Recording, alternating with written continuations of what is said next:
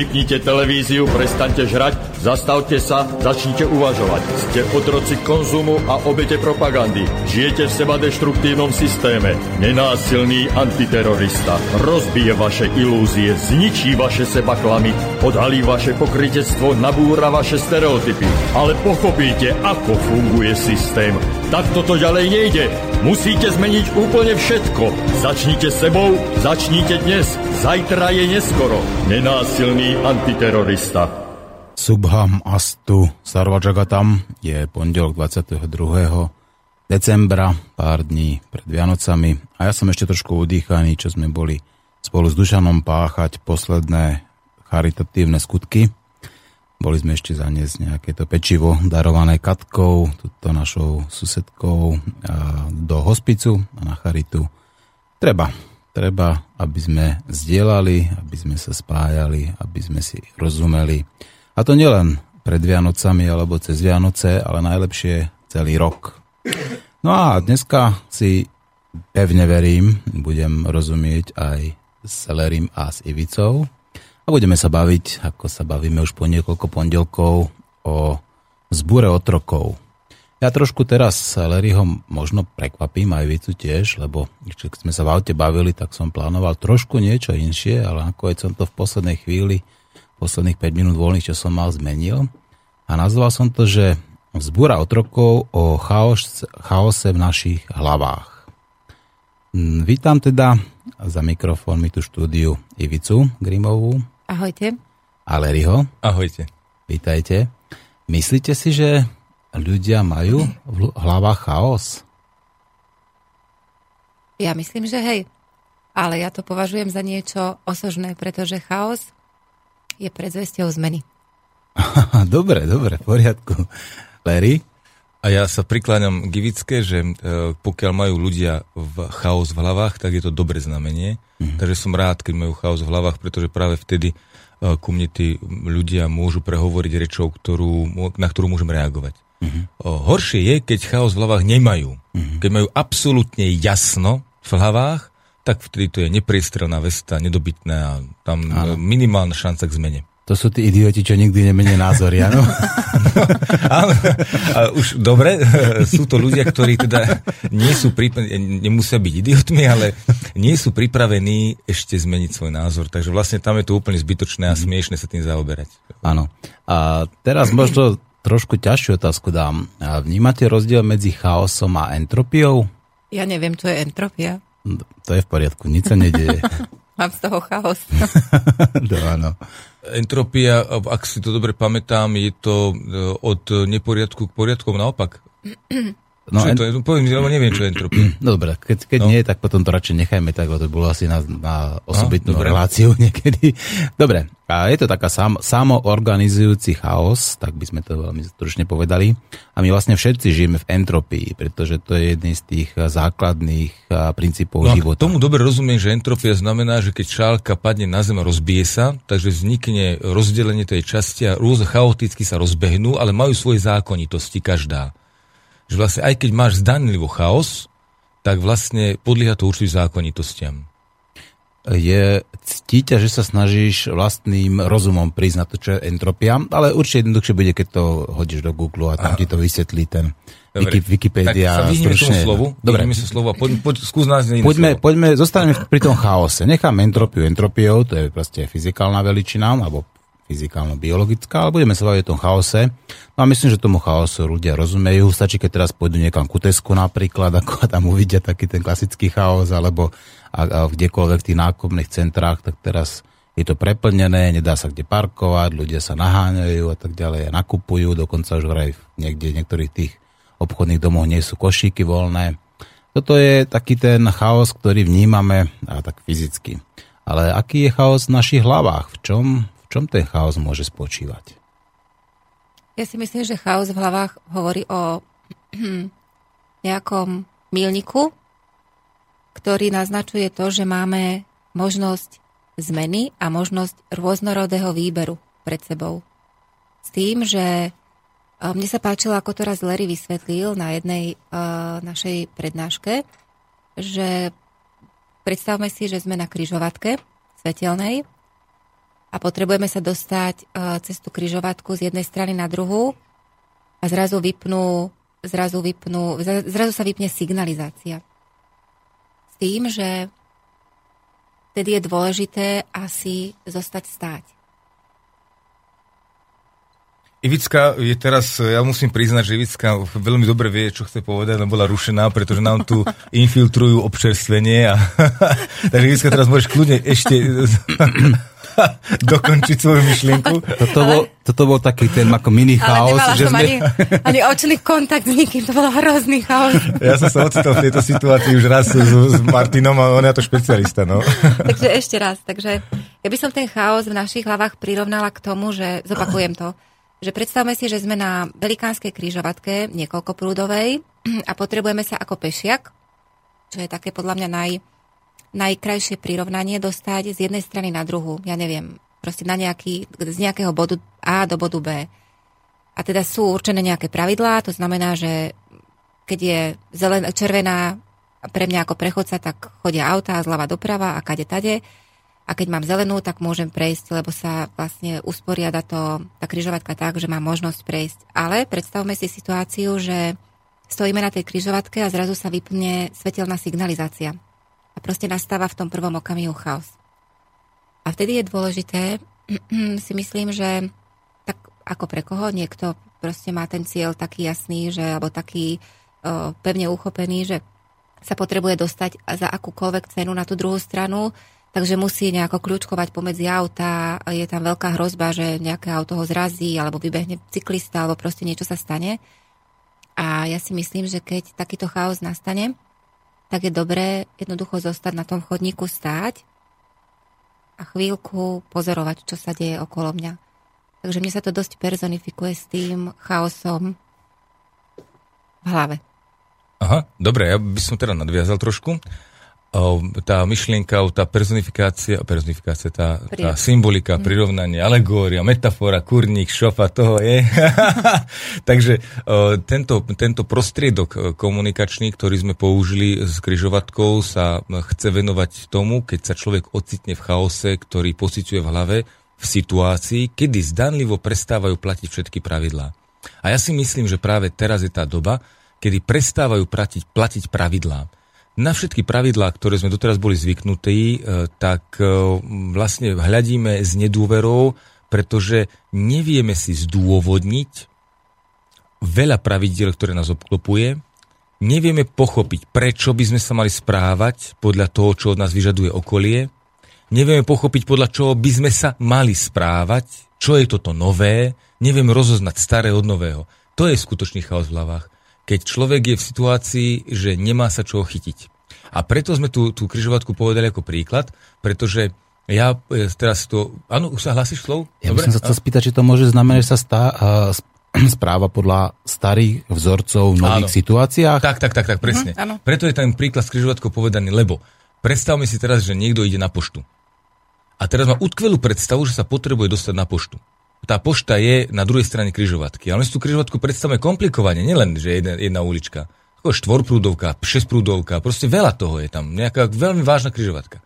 A teraz ten chodec vôjde do kryžovatky a v okamihu, keď on je uprostred kryžovatky, ešte len prechádza, tak prestane signalizácia fungovať. My máme v, záložný, v záložné ešte pravidlá cestnej premávky aj bez signalizácie. Vieme, že to je hlavná cesta, vedľašia a vieme sa v tom správať, ale v tom okamihu, keď ja som uprostred nejakého dlhého prechodu a autá sú uprostred, že vošli do kryžovatky, tie, čo boli, dajme tomu, na vedľajšej ceste, a zrazu sa prestane fungovať signalizácia, máš tam niekoľko minút možno, alebo sekúnd, ak sú veľmi disciplinovaní tí ľudia, máš tam niekoľko sekúnd absolútny chaos. Mm-hmm. A teraz si zober človeka, ktorý na zelenú výzvu semaforu vošiel do kryžovatky a má utkvelú predstavu ísť na poštu a nič iného nezaujíma. Mm. Teraz presne tá signalizácia ísť, on potrebuje pokračovať v ceste za každú cenu a tak sa robí myšičky, preskakuje kapoty, e, je drgnutý autami, chodci ho tam trhajú sa, e, zastavujú ho, alebo do neho sáču. On teraz napriek tomu všetkému, čo okolo seba vidí, len aby si ten život zachránil, preskakuje, robí premety, kotrmelce a premetuje sa sa medzi tú spleť ľudí, aby sa dostal si na... pozeral nejaké akčné filmy, Tak, áno, tuším. áno, že tam je Jackie Chan napríklad. Áno, Jackie Áno, Chan áno. je zastihnutý uprostred e, križovatky, tak verím tomu, že Jackie Chan by toto zvládol. A počkaj, ale- počkaj, ja si myslím, že Jackie Jackie Chan by možno zostal práve stáť. No, alebo tak Chuck Norris by to zvládol, dobre? Chuck tak Norris, Chuck. Norris by sa dostal na tú poštu, ale my Nie, teraz chceme pošta, by, povedať... pošta by prišla za ním. Alebo dá. áno, áno, áno. Ale teraz chceme sa venovať tomu chaosu v hlave. To znamená, že keď sa človek ocitne v situácii, kedy prestávajú platiť pravidla, je skutočne dôležité zabudnúť na svoj zámer chvíľku, alebo odložiť ho a zostať stáť. A pozorovať svoje okolie a pochopiť, čo sa vlastne deje. Aby som vedel z toho okolia potom vyťažiť informáciu o potrebe zmeniť svoj smer. To znamená, že ak ja chcem byť napríklad uh, úspešný a osožný pre svoje okolie, možno práve to, že môj smer k dosiahnutiu úspechu a osohu pre okolie bol zlý, tak ma zastavuje práve to, že v mojom smere prestávajú platiť pravidlá, spôsobí sa chaos preto, aby mňa donútil zmeniť smer a zaujímať sa o to, čo je dôležitejšie ako ten samotný zámer momentálne. Lebo keď som ja momentálne ohrozený na živote alebo na zdraví, alebo môj vývoj, moja duša je ohrozená, tak ma to nechce pustiť ďalej. Zamedzuje mi to ďalšiemu postoju a vtedy prichádza chaos v hlave, že ja aj chcem napredovať ďalej, ale neviem kde, neviem kade, neviem čo, lebo všetko staré prestalo platiť. A ja musím pochopiť, ako sa správa to nové, aby som mohol bezpečne prejsť na druhú cestu. Ono to možno vyzerá zo začiatku pri tom chaose a ako keby sme mali obrovské množstvo prekážok pred sebou. Mhm. A sú teda dve možnosti potom, alebo teda pravdepodobne aj viacej, ale ja teraz poviem len dve, že buď teda idem uh, bez hlavo, lebo mám ten cieľ taký, že, že chcem ho za každú cenu dosiahnuť a idem cez tie prekážky, lenže zase ja si myslím, že tie prekážky práve že signalizujú, že zostan stáť, pozor si dávaj, lebo možno, to ako Larry teraz povedal, ten smer nie je pre teba vhodný. A vtedy je ozaj dobré jednoducho zastaviť sa a hľadať tú akoby najschodnejšiu cestu, ale nie za tým nejakým dlhodobým cieľom alebo za niečím, čo máme v hlave ako túžbu alebo vysnívané niečo, ale za tým, tým najbližším, eh, čo nám pomôže prekonať tú bariéru alebo ten chaos. Neviem, či sa zrozumiteľne No ja sa za tý, ja tu, tu zoberiem si ten príklad pošta, ja sa tú poštu dostanem, ale kým nevyriešim tú, zra, tú e, dopravnú situáciu, nevyriešim, tak na tú poštu sa nedostanú, lebo ma e, prejde kamión. Takže ja musím najprv, teraz dobre, viem, že mám ísť na poštu, e, viem, že tam mám byť do nejakého času, ale momentálne vznikol chaos, to znamená, vyššia moc ma upozorňuje, nejdeš tým smerom dobrým, potrebuješ si vybrať nový a vtedy chaos je, aby upriamil moju pozornosť na to, čo je krok predo mnou. To je dôležité. Čiže v chaose, v dobe chaosu v hlavách musím sa ja na, naozaj upriamiť na to, čo je priamo v mojej tesnej blízkosti. A čo mám riešiť ako prvé? Prestaňte žrať, zastavte Treba. sa, začnite uvažovať. Treba. Ako, No, ale Ale ono, ja ešte by som doplnila, že ono sa to aj vo všeobecnosti hovorí, veď veľa vecí si rozprávame, odkedy ja si pamätám, že začala som komunikovať s okolím, tak tie hlboké pravdy, ktoré sú ako porekadla, alebo čo ja viem čo, tak oni veľa hovoria, že jednoducho, keď to nejde, tak treba zostať stáť a netreba ísť ozaj hlavou proti múru, lebo, lebo to už zase je moja taká hypotéza alebo také životné kredo, že to, čo nejde ľahko, tak jednoducho nemá tak ísť. Ja si myslím, že život by mal ísť ľahko. No, ale niekde, niekde, a práve napríklad u priateľa Kováča Dušana, tak tam sa platí porekadlo, čo nejde kladivom, ide ešte väčším kladivom. a na druhej strane, keď si človek uvedomí napríklad také tie niektoré azijské krajiny, India, povedzme, alebo Vietnam, kde v podstate je permanentný chaos tej doprave, kde napriek tomu, že sú tam všelijaké tie značky, semafóry a tak ďalej, tí ľudia absolútne to nerešpektujú. Oni jazdia skladka intuitívne. Oni tam majú nejaké tie pravidlá, vyhýňajú sa, jazdia v protismere, skladka kryžovatka prejde v podstate ako môže. A, a paradoxne tam je ešte menej dopravných nehôd ako tuto v Európe. Áno, lebo oni majú jeden jediný cieľ. Dostať sa z bodu A do bodu B. Áno. A bezpečne. Áno, bezpečne. bezpečne. Áno, tak aby sa sa dostal. No. Áno. A, no, v Indii, to mám od priateľa, ktorý tam bol, a teraz nechcem klamať, neviem, či v Indii, alebo v arabských štátoch nejakých, tak e, je pravidlo, že chodec, keď chce prejsť z jednej strany cesty na druhú, tak musí sa pozerať pred seba, nie doľava dopradu, doprava, pred seba a ísť veľmi pomaly. Aby si ho stačili všimnúť vodiči rikší, aut, motoriek a obísť ho lebo on tam nemá šancu, žiadne pravidlo tam neexistuje, že by on mal prechod prechodcov, alebo že by bola nejaká zelená a červená. Čiže on vstupuje do totálneho toku dopravných prostriedkov, ale ide tak pomaly, že tie dopravné prostriedky si ho uvedomia, všimnú a obídu ho. A to je jediný, jediná stratégia chodca, ktorý chce prejsť Ale strany Mne sa to páči, pretože mne to zase rezonuje s tým, čo ja si myslím, že uh, keď sa budeme každý starať sám o seba, tak bude o všetkých postarané. To som našla na Facebooku a mne sa to veľmi páčilo. Ale mne to evokuje aj táto, tento príklad, čo Larry teraz povedal, že ja sa potrebujem niekam dostať a idem sa starať o to, aby som sa tam dostala pomaly, krok za krokom, po svojej línii. A keď si vlastne predstavím, že každý človek by takto vnímal svoj život, že aj ja sa niekam, aj ty sa niekam potrebuješ dostať a išiel by po tej svojej ceste a všímal si len to, čo sa ho bezprostredne týka a dotýka, tak si myslím, že by k žiadnemu stretu nejakému fatálnemu nemuselo prísť. Lebo mne to tá kryžovatka, čo teraz Larry povedal, Ja už som napovedala. sám sebe nudný a tak sa smejem z toho, pretože to tajomstvo života je úplne jednoduché a stačí vyjadrovať to, čo cítim, skutočne autenticky v tú chvíľu, kedy sa v nej nachádzam. Pretože my sme už zabudli, že auta e, nám slúžia ako dopravný prostriedok. To, Už to sú teraz statusy. Áno, to áno, už sú nejaké presne. hodnoty, nejaké, naša ktoré kultúra, naša kultúra ktorá tu existuje okolo nás. Teraz sa nechcem, ja nerad hovorím, že svetová, pretože my nie sme svetoví, s tým sa musíme zmieriť, že nie sme svetoví, a naša kultúra. A naša kultúra je o, už tak domotaná, že my sme tak veľmi hlboko zatajili to, čo cítime, tak veľmi hlboko zatajujeme to, kým naozaj sme, že potrebujeme toľko alegórií a metafor a všetkých obrazov a zrkadlení, aby sme pochopili, kým sme, že to zapretie našich vlastných bytostí je tak silné, že vlastne už sa v tom nevyzná ani besná svinia. Mm-hmm. Lebo auto pre nás, ako si ty pekne povedal, vôbec nie je dopravný prostriedok. Je to status o tom, kto som.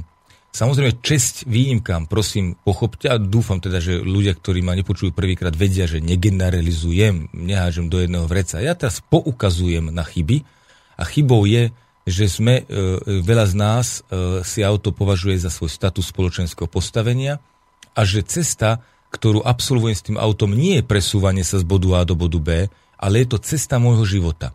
E, Veľakrát sa s nám stáva cestovanie autom cesta v mojom charaktere. To znamená, že ja vycestujem s tým, že idem ľudí poučať, idem ich učiť, ako sa správne žiť, idem im ukázať, že ja som ten lepší ako ten druhý, rýchlejší, šikovnejší, že sa dostanem niekam oveľa rýchlejšie a lepšie a pohodlnejšie ako oni.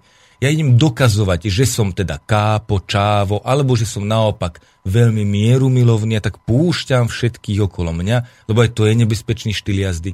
My tam nejdeme vôbec sa bezpečne presúvať. My ideme dokazovať a ukazovať, kým sme, lebo to nevieme robiť v bežnom živote. A tak pekne v autách a v štýle šoférovania vieš pekne čítať na ľuďoch, že čo on o sebe nemá docenené. A to Áno. si kompenzuje v aute. Takisto ako v sexe. Presne, on tam niektorí tam vybijajú svoju agresivitu, Áno, vybijajú presne. svoju frustráciu, povedzme, alebo naopak snažia sa byť takí tí ľahostajní, auta, ale všimnime si, že aké to je zázračné, že autá sa stali štýlom nášho vyjadrenia. A preto aj tých aut sa toľko predáva, pretože auto už pre nás nie je obyčajný dopravný prostriedok, ale to štýl vyjadrenia nášho charakteru. Preto tých aut máme pomalinky už viac ako ľudí. A ne, ja sa doslova nebojím povedať, že viac ako ľudí, ktorých používajú, viac ako ľudí, ktorí ich používajú, zopakujem, že mám pocit, že, že je viac aut ako ľudí, ktorých používajú. Larry, Larry, my tu máme dokonca milióny aut, ktoré žiadni ľudia No veď to, nepoužívajú. no práve toto, toto, to Pozor, chcem to je povedať, problém. to Dokonca povedať, nových no. aut, ktoré Áno. sa nikdy používať Áno. nebudú. Áno. A hovorím milióny Áno. aut, ktoré sa nepredajú, ktoré sa vyrobia, odložia, zošrotujú a potom žiadny človek nikdy nepoužije. takže to je aj paralela s našim charakterom, aj s našou spoločenskou, vlastne spoločenskou kultúrou, že vlastne vytvárame taký pseudo charakter autá a tie aj ukazujú, že a, ako sa my správame k autom, ako vyrábame auta, tak ukazujú, ako sa vlastne naše ego správa k prírode, k matke Zemi. Že de facto nadprodukcia, netreba to používať, ale máme to, preto, lebo to vyjadruje, kým som, pretože sám sebe neverím, kým som. A tak sa potrebujem dokazovať vonkajšom, vonkajším nejakým vonkajším znakom. Je to žalostné, je to smutné, je to, je to doplaču. Áno, no taký, v podstate, to sú takí trtkovia, ktorých v podstate ani bicykel nikto neoprie, ako, ale keď mu, keď mu tatínko kúpi povedzme nejaké Ferrari, tak už potom tam beha s tými kľúčikmi a už keď si sadne do toho Ferrari, tak zrazu už narastie to jeho ego, už zrazu sa stáva niekým, ale odíde od neho preč, odíde za roh, skladka stratíte kľúče a je to znova nikto, lebo otvorí ústa povedzme ako a vieš čo musí. Súhlasil by no. som, len, len to, to slovo, to handlivé slovo je, ako chápem, že bolo použité, chápem to, chápem, ano, chápem ano. ťa, ale s tým, že je to skôr, oni sú skôr, nechcem použiť, ale použijem to také tvrdšie slovo, že úbohý. Áno, že, že nie, ale nie v zlom. Oni, oni proste, oni sú chudáci. Ale nie v zlom. Teraz prosím, mm-hmm. ozaj vnímajte ma v tom zmysle, že, že sú to ľudia, ktorí trpia. Oni mm. prežívajú fakt utrpenie. Veľmi silné, ťažké utrpenie a ich život je bolestný. Ano. A dá sa z toho von. Ale, a to sme pri tom, čo sme sa aj v aute bavili, že on musí svoju bolesť prijať, že existuje, musí prijať, že on že nie je normálna a že sa jej dá zbaviť a musí požiadať o pomoc. Potom sa dá zbavovať tej bolesti, lebo keď toto človek nepochopí, tak on považuje svoj život za komfort. A keďže považuje svoj život za komfortný, tak nemá motiváciu, aby sa ho zbavoval. A neuvedomuje si, že práve tento komfortný život mu spôsobuje bolesť. Respektíve, že bolesťou si on privádza akoby komfortný život do života, pardon, komfortný život, ale de facto ten komfort je úplne prázdne, e, iba prázdne, plačlivé kričanie o pomoc a to on ale sám musí pochopiť a požiadať o tú pomoc. Lebo keď to neurobi, tak ja som pre ňo agresor napríklad, keby som mu hovoril, že si si kompenzuje autom nejaké bolesti, ktoré mu boli v detstve spôsobené, že mu chýba, ja neviem kto a neviem čo a preto potrebuje takéto auta a toto si dokazovať. On to považuje za komfortné, že má perfektné auto, okolie súhlasí s týmto divadlom a hovorí mu, že áno, keď máš také auto, tak to znamená, že my ťa uznávame a tým pádom sa z, tohto, z tejto zóny komfortu on nikdy nedostane. Ale de facto, jak sme sa bavili e, v aute, že treba sa byť ochotný opustiť zónu komfortu, znamená byť ochotný opustiť to staré. Pretože potom to nové mi prináša šťastie, oslobodenie. Ale naozaj sa to líši od toho starého spôsobu života. Čiže ak človek povie, že chcem žiť slobodne, tak s veľkou pravdepodobnosťou nebude mať to, čo má teraz. Ale bude mať všetky veci okolo neho, ktoré mu budú tú slobodu prinášať a umožňovať mu ju. A každý to máme iné. Niekto je slobodný, dokáže byť slobodný a bohatý, niekto dokáže byť slobodný iba tak, že má presne to, čo potrebuje, ja to neviem posúdiť. Ale sloboda vždy znamená, že je to niečo iné, ako mám doteraz. Mm-hmm. Ivica Lery, môže byť v podstate dôvodom toho, že máme chaos v tých hlavách napríklad tým, že potláčame našu intuíciu, potláčame naše emócie? Uh-huh. Alebo že sme už takí emocionálne vyprázdnení, napríklad, že nám tie veľa tých emócií na podstate zožerú, povedzme, televízia, reklamy a tak ďalej, ktoré pôsobia na naše emócie. Povedzme také tie filmy. Môže toto znamenať, že potom tie emócie akoby nám chýbajú a preto napríklad nám spôsobujú hlava chaos? Ehm, môže to byť aj tak, aj keď ja mám pocit, že ten chaos nastáva v prípade, alebo teda cez seba to poviem, že uh, mne nastúpil chaos vtedy, keď som práve, že ako by sa začala zamýšľať nad tým, že aký život žijem. Že ako keby som v tom okamihu, v tom okamihu keď som zostala pozornejšia a vlastne uvedomila som si, že nie som spokojná, a že mi vadí kopec vecí, vlastne ako keby som nahliadla do toho starého tak, takými inými očami, tak vtedy nastal chaos, lebo som nevedela, že ty kokos, že čo ja teraz budem robiť. Že mne vlastne vtedy prišiel chaos, takže je možné, že je to aj tým, že človek je nevšímavý a má chaos, ale myslím si, že môže byť aj tá druhá strana, že keď človek začne byť všímavý a zistí, že to, čo žije, mu nevyhovuje, tak vtedy môže tiež nastať chaos. No, ja to tak môžem, tak to vnímam tak, že Ivická hovorí o chaose, ktorý my sme pochopili na svojej ceste a vieme pochopiť jeho, jeho dobré účinky, alebo chápeme chaos ako v tej pravdivej, v pravdivom slova, slova zmysle a vieme ho používať. Ale ak sa ty pýtaš na chaos, ktorý je akoby negatívny, teda ten, čo ľudia hovoria si, tak sťažujú si, že bože môj, ja neviem, čomu mám veriť, ja som z toho hotový a prosím, pomôžte mi, tak uh, tento chaos, vieš, ono je to tak, že nevznik, vznik toho chaosu v každom ohľade je dobrý, pretože človek sa začína pýtať. To je mm-hmm. fantastické. Mm-hmm. Dôležité je, že naopak, všimni si, že to, čo bráni rozvoju, je práve schopnosť mozgu upratať nás, vrátiť nás z toho chaosu. Lebo ty, keď cítiš chaos, tak je dobre. Pretože pri chaose sa pýtaš, čo sa to deje? Čo mám s tým robiť? Ako mám s týmto naložiť? Ale ako náhle ti začne chodiť logické vysvetlenie, už je zle. Vracia ťa to nenápadne do tvojej pôvodnej mustry, ktorú potom ďalej pokračuješ v tom, čo si žil predtým a zase musíš počkať na nový chaos, ktorý ťa môže vykopnúť do zmeny. A ja mám pocit, že ľudia teraz majú chaos v tom, že náš systém je založený na egocentrizme a ten je vo vrchole svojom a už sa nemá kam rozvíjať. A padajú všetky dogmy, všetky učenia, ktorým sme hlboko verili pred 50 rokmi, tak sa nám rúcajú pred očami. Tu každý môže vystúpiť s čím chce a my máme chaos, pretože zrazu zistujeme, že neexistuje žiadna autorita, o ktorú by sme sa dokázali oprieť. Že sú, ale dočasné. Že každá autorita nás sklame že príde človek, ktorý sa najprv javí ako osvietená bytosť, zavrtaš sa mu pod kožu a zistuje, že to je človek obyčajný, ktorý má svoje rodinné problémy, ktorý sa nahnevá, kričí na niekoho úplne bezdôvodne napríklad v nejakej situácii, alebo ja neviem, prdne si pred nami a už sme z toho zúfali. Ako to sú veci, kedy my zrazu začíname byť konfrontovaní s tým, že my sme osvietení. Všetci. Pretože nie je rozdiel medzi nami. Mm-hmm. Že keď príde akýkoľvek majster z akékoľvek riti sveta a bude nám tu ukazovať, ako správne žiť, ak my si dáme ten čas a spoznáme ho bližšie, zistíme, že je to taký istý človek ako ja a potom zrazu mne, mne ide do hlavy to, že panenko skákavá, veď aj tento človek, ktorého som ja považoval za viac ako som ja, on je taký istý ako ja. Veď to je desivé poznanie, že nikto nie je viac ako ja. Ale potom, čo z toho vyplýva? Jediný, kto môže zmeniť tento svet, som ja. Mm. Ja Dobre hovoríš. Ja, ja chcem ja. Nech sa páči, Vica, hovor. Že, um, toto, je, toto je fakt, čo Larry povedal, ale sú z toho vlastne dve cesty, podľa mňa. Jedna je tá, že buď toho človeka zavrhnem a idem si vlastne v tých starých kolajniciach a druhá vec je, ktorá, ktorú zase ja cez seba poviem, že takisto mám situácie, kedy vzhliadam k niekomu alebo dostane sa do môjho, do môjho života človek, ktorý je pre mňa veľmi inšpiratívny a uh, viem si ho troška tak postaviť na taký piedestál a teraz pozerať sa, že fú a že to je úžasná bytosť a čo všetko vie.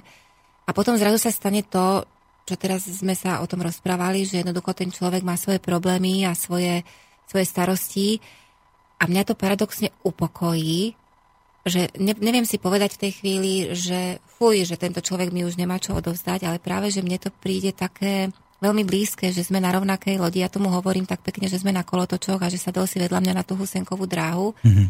a že vieme sa chytiť za ruky a vlastne dostať sa cez tie ťažké situácie, že vlastne dáva mi to punt z ľudskosti u toho človeka, že sme vlastne na tom rovnako, že každý si riešime, svo, riešime svoje, ale zároveň si dokážeme veľmi veľa pomáhať na, na ceste.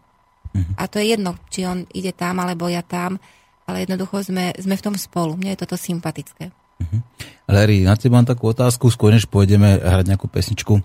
Myslíš si, že osvietení ľudia neprdia?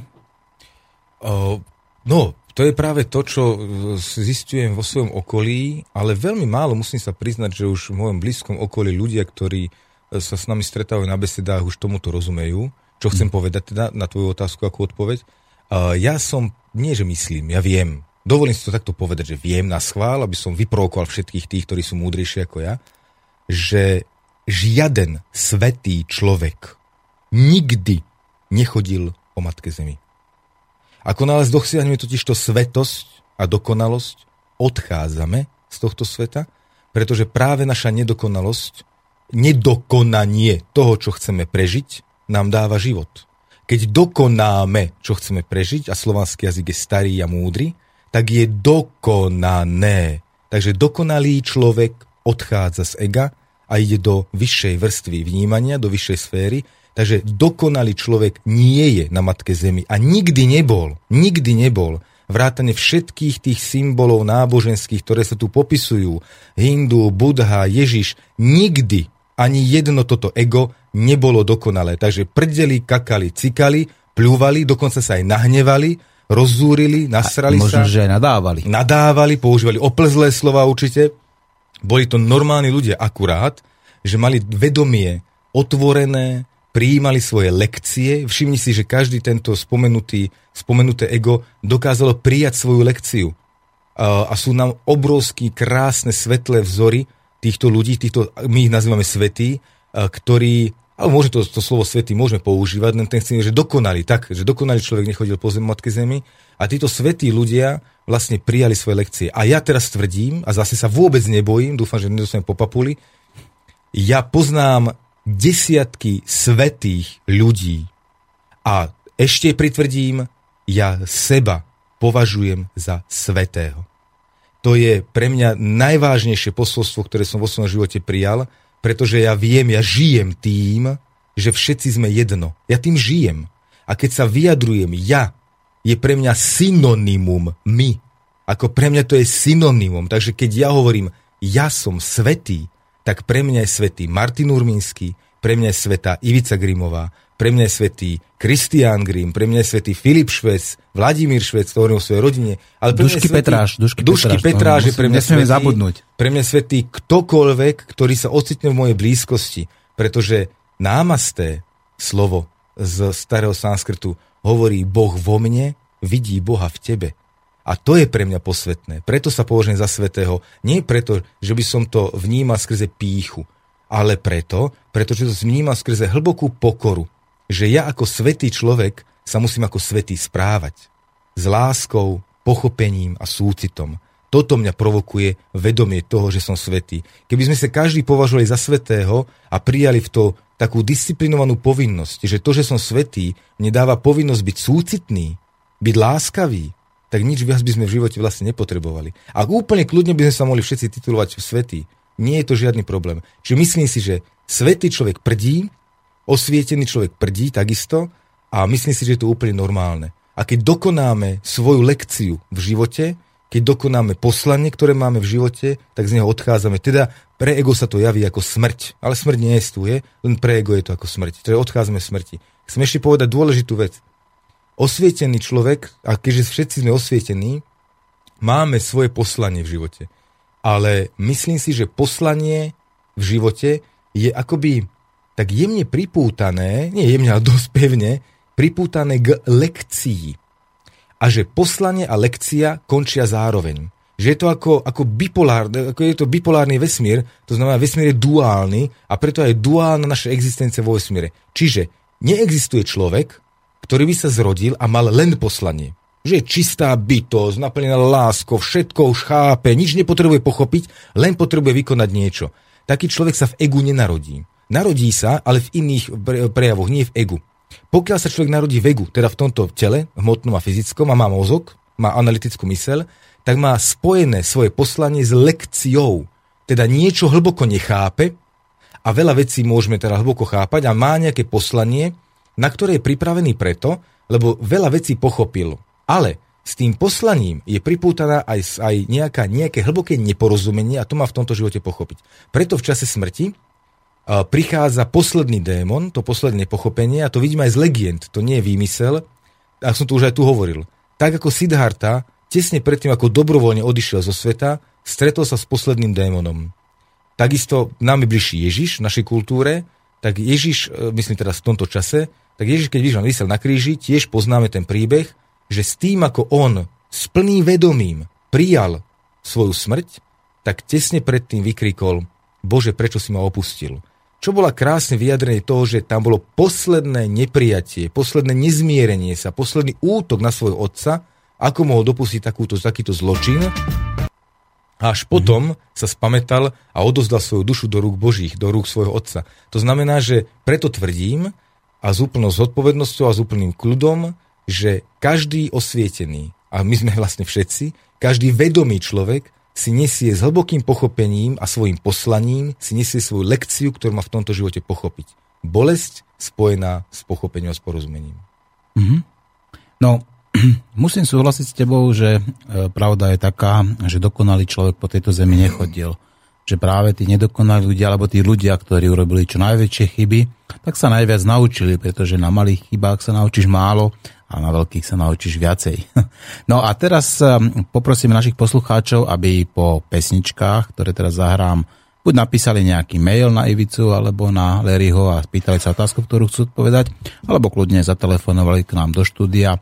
No a ja teraz zahrám dve pesničky pre moju mamičku. Jedna bude Sima Martausová a druhá bude Joe Cocker Noblie Jamais a bude spievať o generáciách, ktoré majú vždy právo právo sa postaviť tie predchádzajúcej. Pre naše mami my si želáme. Áno, v tom prípade rozširujem svoje želanie pre všetky mamy, teda Ivicinu, Leryho, aj pre moju. Nech si užijú vysielanie Slobodného vysáča a túto krásnu hudbu. Tak poďme na to. Ahoj, mami.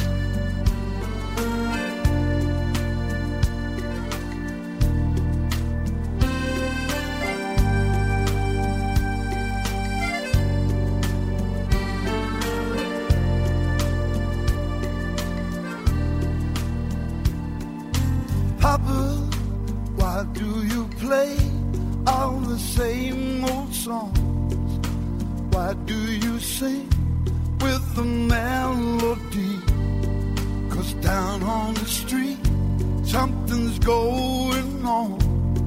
There's a brand new beat and a brand new song. In my life, there was so much anger. Still, I have no regrets. Just like you, I was such a rebel. So dance your own dance never forget. N'oubliez jamais. I heard my father say, every generation has its way. I need to disobey. N'oubliez jamais. It's in your destiny. I need to disagree. When who's getting in the way. N'oubliez jamais.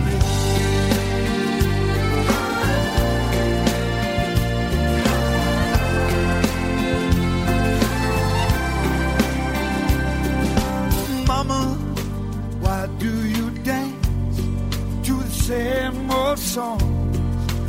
Why do you sing only harmony? Cause down on the street, something's going on. There's a brand new beat and a brand new song. In my heart, there's a young girl's passion for a lifelong duet. Someone's smile will haunt you. So sing your own song and never forget. N'oubliez jamais. I heard my father say, every generation has its way. A need to disobey. N'oubliez jamais. It's in your destiny. A need to disagree but rules get in the way. N'oubliez jamais.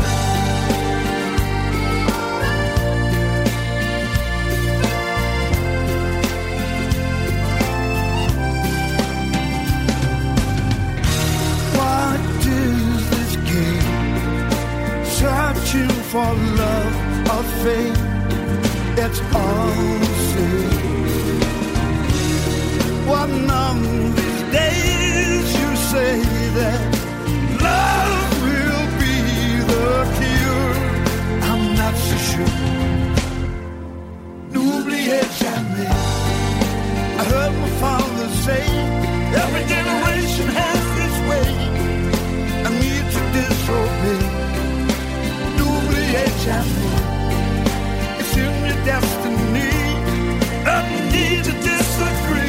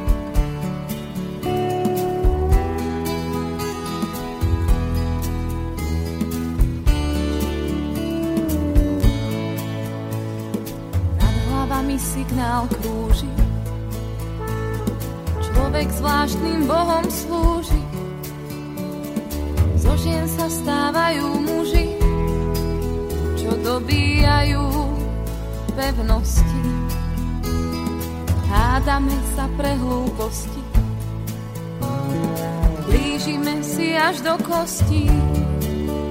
Našich myšlienok sa niekto zhostil.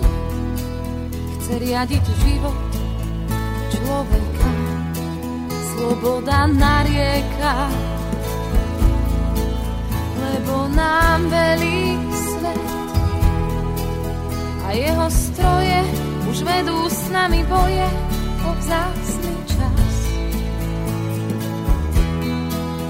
Ochránky do parkov, problémy s morálkou. A viacej ruchu, jak čerstvého vzduchu. A iba schránky ostali z nás.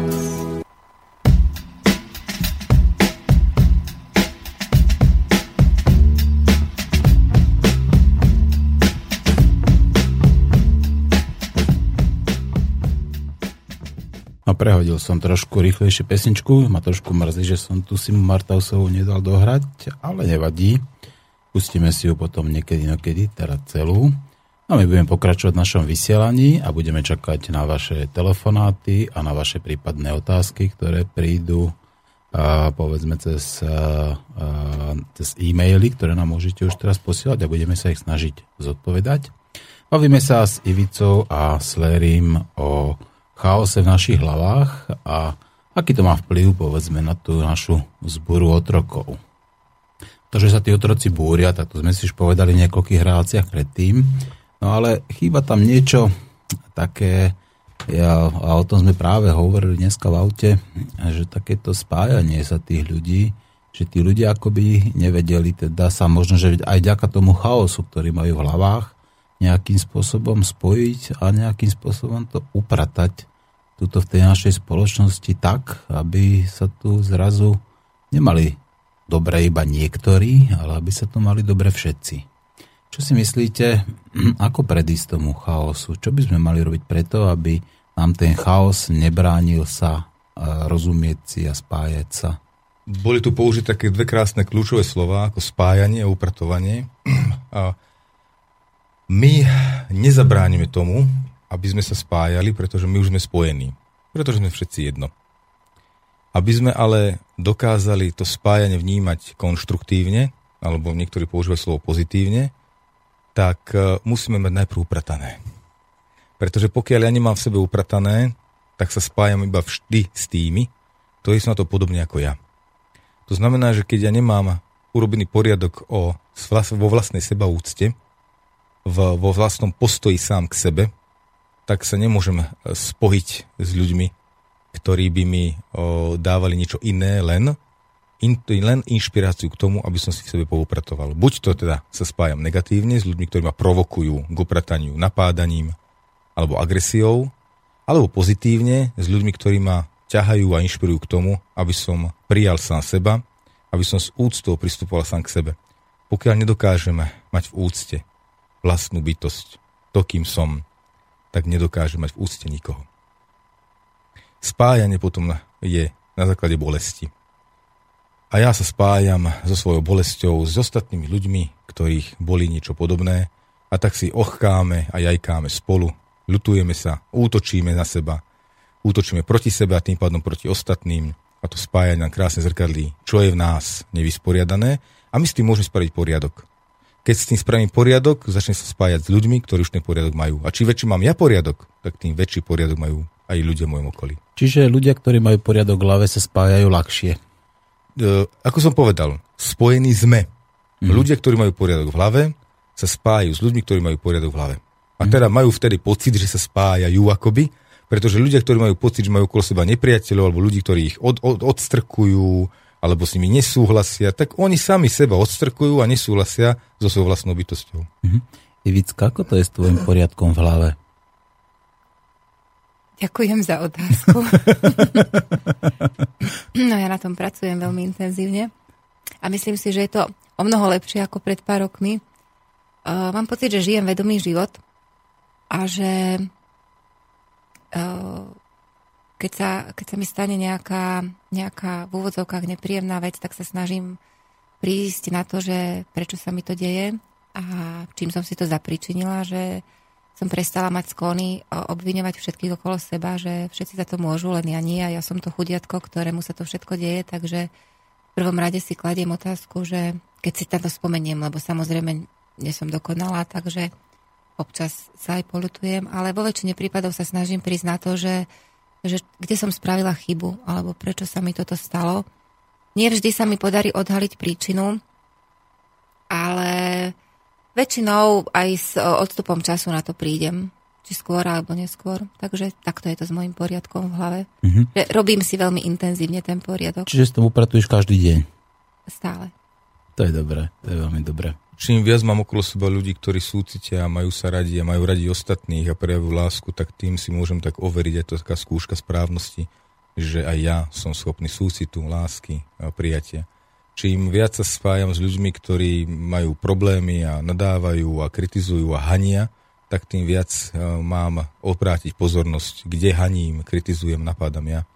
To spojenie proste nemôžeme zabrániť, to je zákon. My sme spojení vždy s tými, s ktorými potrebujeme môj, keďže môj život ešte stále žijem a dýcham, teda žijem tento život fyzický, tak nie je dokonané. Tak ja neočakávam, že teraz budem žiť v rajskej záhrade, pretože už by bolo dokonané a preto viem, že keď, sa, keď, som, eh, keď som vystavený prítomnosti ľudí, ktorí ma podporujú, ktorí ma majú radi, ktorí to prejavujú, tak viem, že áno, túto tému mám upratanú. Ale potom vždy príde človek, ktorý ma napadne, poníži alebo snaží sa o poníženie, snaží sa o kritiku alebo o niečo, tak obratím pozornosť na ňo a pýtam sa, čo vlastne ja môžem na sebe zmeniť, aby som už nebol, aby som nepotreboval spájať sa s takýmto prístupom. A to je celá cesta životom. Mm-hmm. No, začali nám tu už lietať e-maily a píše nám Pavol. Šťastie všetkým bytostiam bez rozdielu. Počúvam vás rád a rád by som zareagoval k tým prdiacim osvieteným. A myslím si, že uvedomelí a osvietení ľudia predia predsa len menej alebo vôbec, pretože sa napríklad stravujú zdravo, nie seba deštruktívne a vedia si aj tú fazuľu a strukoviny pripraviť tak, aby ich nenadúvalo. a želám všetkým bytostiam lásky plné Vianoce a vďaka za to, že sme. Toto nám z úctou láskou píše Pavol. Ďakujem. Ja teraz vezmem to predenie ako obrazne, lebo samozrejme nebudem tu hovoriť o tvorbe amoniaku v hrubom čreve, ale budeme hovoriť o tom, že naozaj zdieľam si tento názor, že e, čím vedomejšia bytosť, tým menej odpadu z nej ide. To je také skôr lepšie prirovnanie, že vieme, že keď človek žije nevedome, tak má haldy odpadu a nestačí mu kuka nádoby pomalinky, 10-12 ich potrebuje mať pri dome, aby mohol e, sa zbaviť odpadu, ktorý produkuje. A čím viac vedomia k tej prírode, k matke Zemi máme, tak tým menej odpadu tvoríme. A to platí aj v emočnej oblasti, aj v psychickej oblasti čím som vysporiadanejší, pokojnejší a čím vedomejšie pristupujem k životu, tým menej odpadu zo mňa ide. Takže áno, zdieľam s tým. Ale musíme toto ale povedať, že pokiaľ už neprodukujem žiaden odpad, absolútne žiaden odpad, tak som už dokonal. Mm-hmm. No, musím vás informovať, že musíme byť veľmi slušný a pozorný, lebo nás počúva aj dvojročné dieťatko. Ahojte priatelia, nám píše uh, s láskou Anastázia Timejka. Len vám chcem napísať, že vás počúvam so svojou dvojročnou cerkou a odkedy ste začali reláciu, tak cerka sa sama krásne v tichosti hrá a načúva vašim slovám. Je to krásne ju pozorovať. Veľmi pekne ďakujem za vaše myšlienky a krásne a pokojné Vianoce. Ja by som bol veľmi rád, keby sme všetci takto pozdravovali tú týmejku, že teda, keď už počuje naše slova, tak nechaj to trošku prídu do toho jej srdiečka a nech jej vydrží v podstate to počúvanie tých, eh, tých ostat, iných ľudí a to porozumenie medzi tými ľuďmi nech ho krásne ovplyvňuje. Ďakujem pekne, pozdravujem Týmejku. Pozdravujeme Týmejku. No poďme teda ďalej. No, Teraz tí otroci vidíme, že čo nám tuto predvádzajú, aký ten chaos, že teraz e, máme teraz tie najkonzumnejšie sviatky v roku. Teraz je najväčší obrad, samozrejme, teraz si medlia tí obchodníci ruky, predá sa aj úplne z hlúposti a potom to skončí väčšinou takým spôsobom, že nejaké tí psíky, mačičky, rôzne iné zvieratka, neželané, nechcené, skončia buď v útulkoch napríklad, alebo skončia niekde na ulici. Takisto sa skončia plné kontajnery a teraz tie Druhé Vianoce budú mať napríklad takí tí bezdomovci, ktorí teraz si budú môcť vyberať, čo všetko tí ľudia povyhadzujú. Prečo to takto to neorganizovať, ak to hlúpo robíme? Ja, ten nedokážeme zorganizovať v podstate to naše myslenie alebo ten chaos v našich hlavách nejakým preprogramovaním ľudí dokážeme a na tom pracujeme aj v tejto reality, re, relácii. Reality show. Reality show, a, áno, to je... Farma, farma, farma. Pozeral som už ako áno, áno, ty, ty len za farmou pištíš, ja som, ťa, ja som ťa počúval. Ale vydržal som 5 minút, už potom ma to nebavilo, som to musel prepnúť na pána Fica a ten ma tiež potom prestal baviť. som v televíziu skončil. Tebe nič není dobré. Ty sa ináč, ty sa ináč trízniš, rozumieš, Fico, farma, Fico, farma, ako, ešte keby to spojili dokopy, že by Fico išiel rovno na farbu, nie? No, pre mňa by to bolo veľmi zaujímavé a veľmi vďačné. Áno, tam, by, tam patrí Fico, tam by mohol byť tam kráľom. Uvidíme. Počkaj, som vás miatol. no, my Buďte sa, seriózni. My sa snažíme o to, aby sme...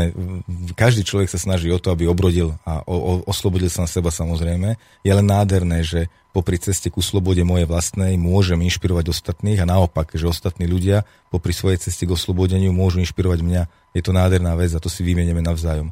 Ale keď sa bavíme o tých sviatkoch, my uh, v tom stálom režime, ktorý sme, ktorý pardon, žijeme, tak žijeme len preto, lebo tak nás to naučili. To sú naše programy. A my sme sa bavili už aj v minulých reláciách, že aby som ja dospel uh, alebo priblížil sa k svojmu vnútru ako svojej vlastnej pravde a vlastne pochopil, čo naozaj potrebujem, tak sme to povedali na príklade stravovania. Že pokiaľ ja sa stále cítim zle stravujúci, prepchatý alebo alebo že zle jem a neviem si to vybrať a to jedlo mi spôsobuje stále len problémy a neviem si vybrať tú správnu metódu, že skúšam makrobiotiku, vegetariánstvo, vegánstvo, neviem čo všetko a stále mi to nefunguje, tak je dobré a veľmi osožné dať si pôst. Vedia, tie staré tradície nemali vo všetkom, alebo teda nie, že nemali vo všetkom, ale snažili sa tiež približiť k pravde a tam sa pôsty vždy odporúčali.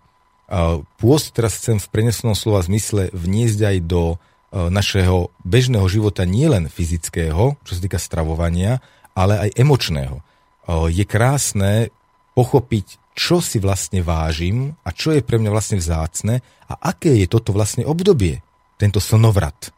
Lebo to je oslava slnovratu, alebo respektíve je to sviatok slnovratu.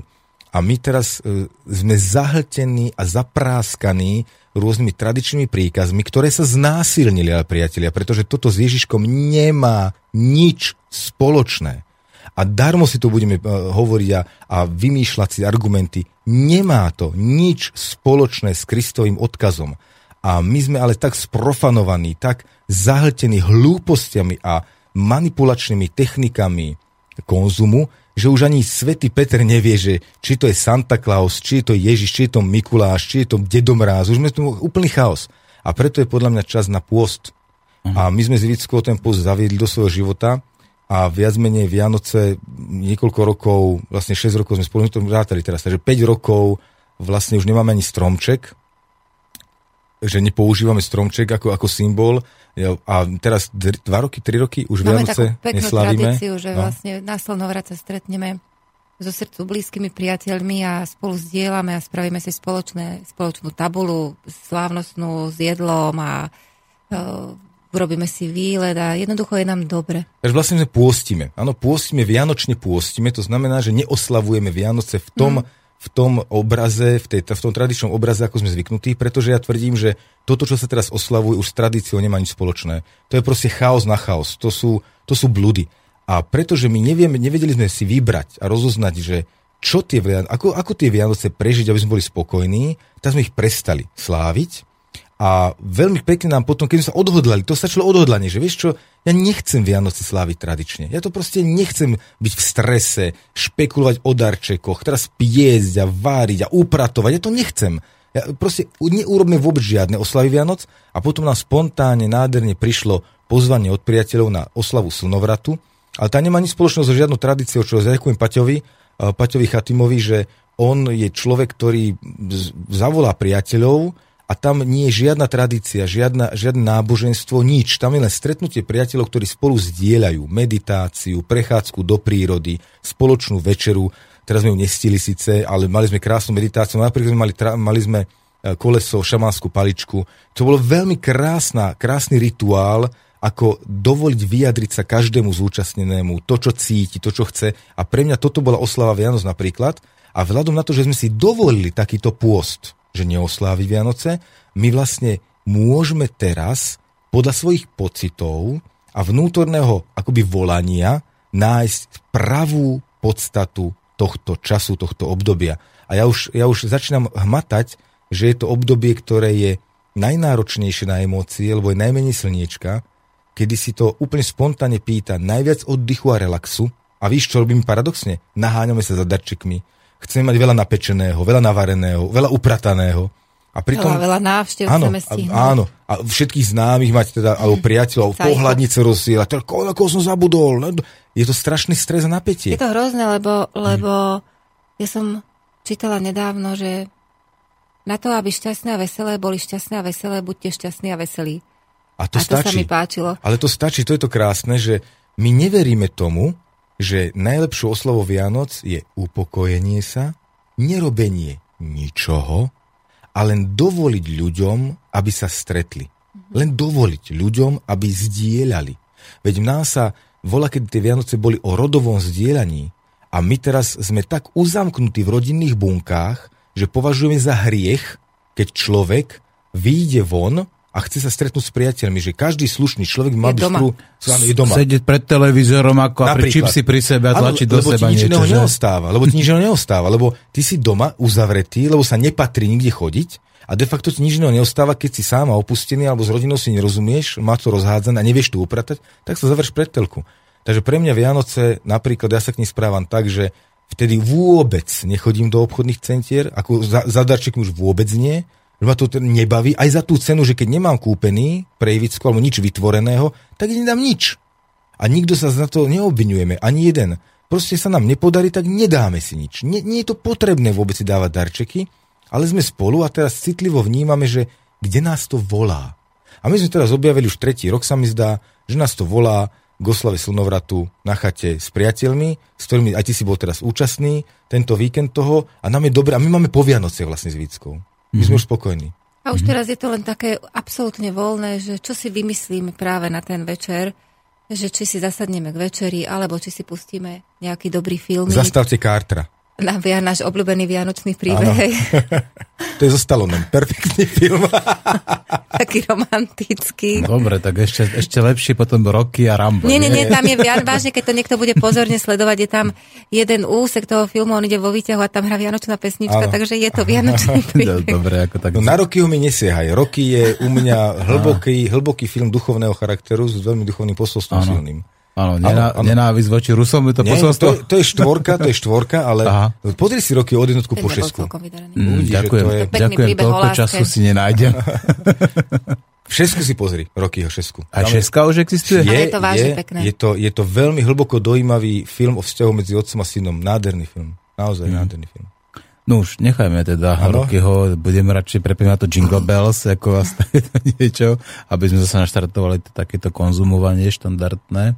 Ináč je to zaujímavé, že ľudia sa skutočne správajú v tomto tak stádovite, že pustíš im tam to Jingle Bells, ako ukážeš im tam povedzme ten stromček v televízii, zahrnkáš im tam s nejakými tým zvončekmi a oni všetci hurá, ideme do nákupných centier a ideme kupovať. Jak sme sa smiali v nejakú reláciu, čo som tam spieval, že poďte z vratky za mnou, poďte nakupovať. Ale to je o tom istom je to tak zvrátené, mm. tak úbohé, čo sa deje, mm. že na to človek už sa nemôže nechať nachytať. Ale dá sa nachytať, mm. pretože zase má strach strach z neuznania, mm-hmm. zo spoločenského zhodenia, mm-hmm. strach z toho, že on nedá deťom, čo im patrí, lebo si áno. myslí, že deťom patrí. Lebo bude takáto, odsúdený potom, áno, ako poruší tú áno, sociálnu normu, áno. Že, že musí mať stromček, keď ju nemá, tak už je zlé, to už je prvé porušenie sociálnej áno. normy, pretože všetci majú, tak aj on musí mať.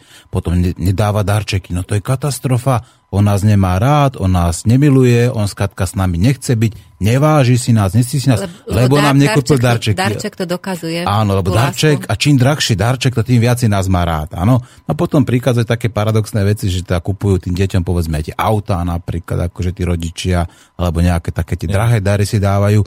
No ale je to skutočne ako tá správna hodnota, ktorú Nie. by sme mali my uctievať? My nevieme, kedy je dosť. Mm. A keď nevieme, kedy je dosť, tak potom sa radšej vôbec neobdarovávajme. Mm. To zase platí, keď ja neviem, kedy mám dosť, tak si normálne sa vzdám všetkého. A potom pomaly poko- pokojne čakám na to, čo si pripúta, alebo nepripúta, ale priláka moju pozornosť, čo naozaj potrebujem. A ten post je fakt veľmi osožný. Mm-hmm. Ako, ja by som, keby sa tak ľudia pýtali, že Larry, daj nám univerzálnu radu, ako Vianocom vrátiť ich, ich pôvodný zámer, tak, som, tak by som povedal, priatelia, na 5 rokov ich neslávte. Úplne to vymažte mm. zo svojej pamäte, že existujú nejaké Vianoce a vydržte tak 5 rokov. A potom uvidíte, že spontánnym spôsobom, to už je v Božej vôli, priatelia, nechajme niečo aj na Boha. Nechceme všetko rozlúštiť my, mm-hmm. ale nechajme to na Boha, že keď my sa dokážeme vzdať starých štruktúr, Božia vôľa nám ponúkne nové. Mm-hmm. Ale to my najprv sa musíme vzdať starých štruktúr. Kto má odvahu vzdať sa starého, opustiť, zbaviť sa toho, tak vždy dostane odmenu. Čiže pokiaľ chcete mať Vianoce naozaj romantické, naplnené láskou, zaka, nie, zaka, vzdajte sa darov, večier, stromov, ozdoby, upratovania, vzdajte sa pobehovania a rýchleho naháňania za, za, za čím? Za pečivom a neviem za čím. Úplne sa toho vzdajte a budete vidieť, ako krásne vám vyplynú tie činnosti, ktoré budete počas Vianoc robiť. Mm-hmm. A neodsudzujte ľudí, ktorí slávia Vianoce inak, veď celý svet ich slávi inak. Úplne celý svet ich slávi presne inak. tak, presne tak. To, tie stromčeky nie sú všade a skutočne ako to je asi ten najlepší vianočný stromček je žiadny vianočný stromček, lebo tam taká dilema, že či ten umelý, povedzme z tých nejakej ropy robený, alebo či ten živý, tak a jedno je zlé, druhé je zlé. Jedno je chémia, čo znečistuje nám v podstate tú prírodu a to druhé je zasa živé niečo, čo do tej prírody patrí. Tak skutočne tých pár vetvičiek a spraviť si z toho nejaký ten vet, venček ja ako som vetvičku, to úplne stačí. mal taký nápad, ale teraz nám prišlo tieto slnovratové slávnosti s priateľmi, ale keby neprišli, tak my sme mali taký nápad, že zoberieme si košík piknikový, mm. deky. Pôjdeme do lesa. A pôjdeme do lesa, mm. ozdobíme si tam nejaký stromček a pod tým stromčekom sa napapáme. Mm. A keď zoberieme viacero priateľov, zober si, že by sa tak dedina dohodla, že by si spravila... Krásnu oslavu. Že by zasadili napríklad strom uprostred nejakej lúky mm. a každoročne pri tom strome by sa schádzali. Mm. Aby sa tam vzdielali jedlo, že by každý doniesol to, čo navaril pre seba, dali by to na jednu veľkú deku a tam by si každý chutnal z toho suseda, mm-hmm. nie by svoje, ale chutnal by toho iného, ale keby každý doniesol jedlo pre seba, tak by vlastne mali všetci čo papať a nie len všetci, ale aj žobráci by sa tam najedli, lebo ja to poznám, my tie stretnutia organizujeme, teda my sme účastníci takýchto stretnutí, týchto zdieľaných, že tam sa vyhodí na deku a ja ti poviem úprimne, že aj mne sa raz stalo, že som nedosiel nič. Nikdy tam človek nie je hladný.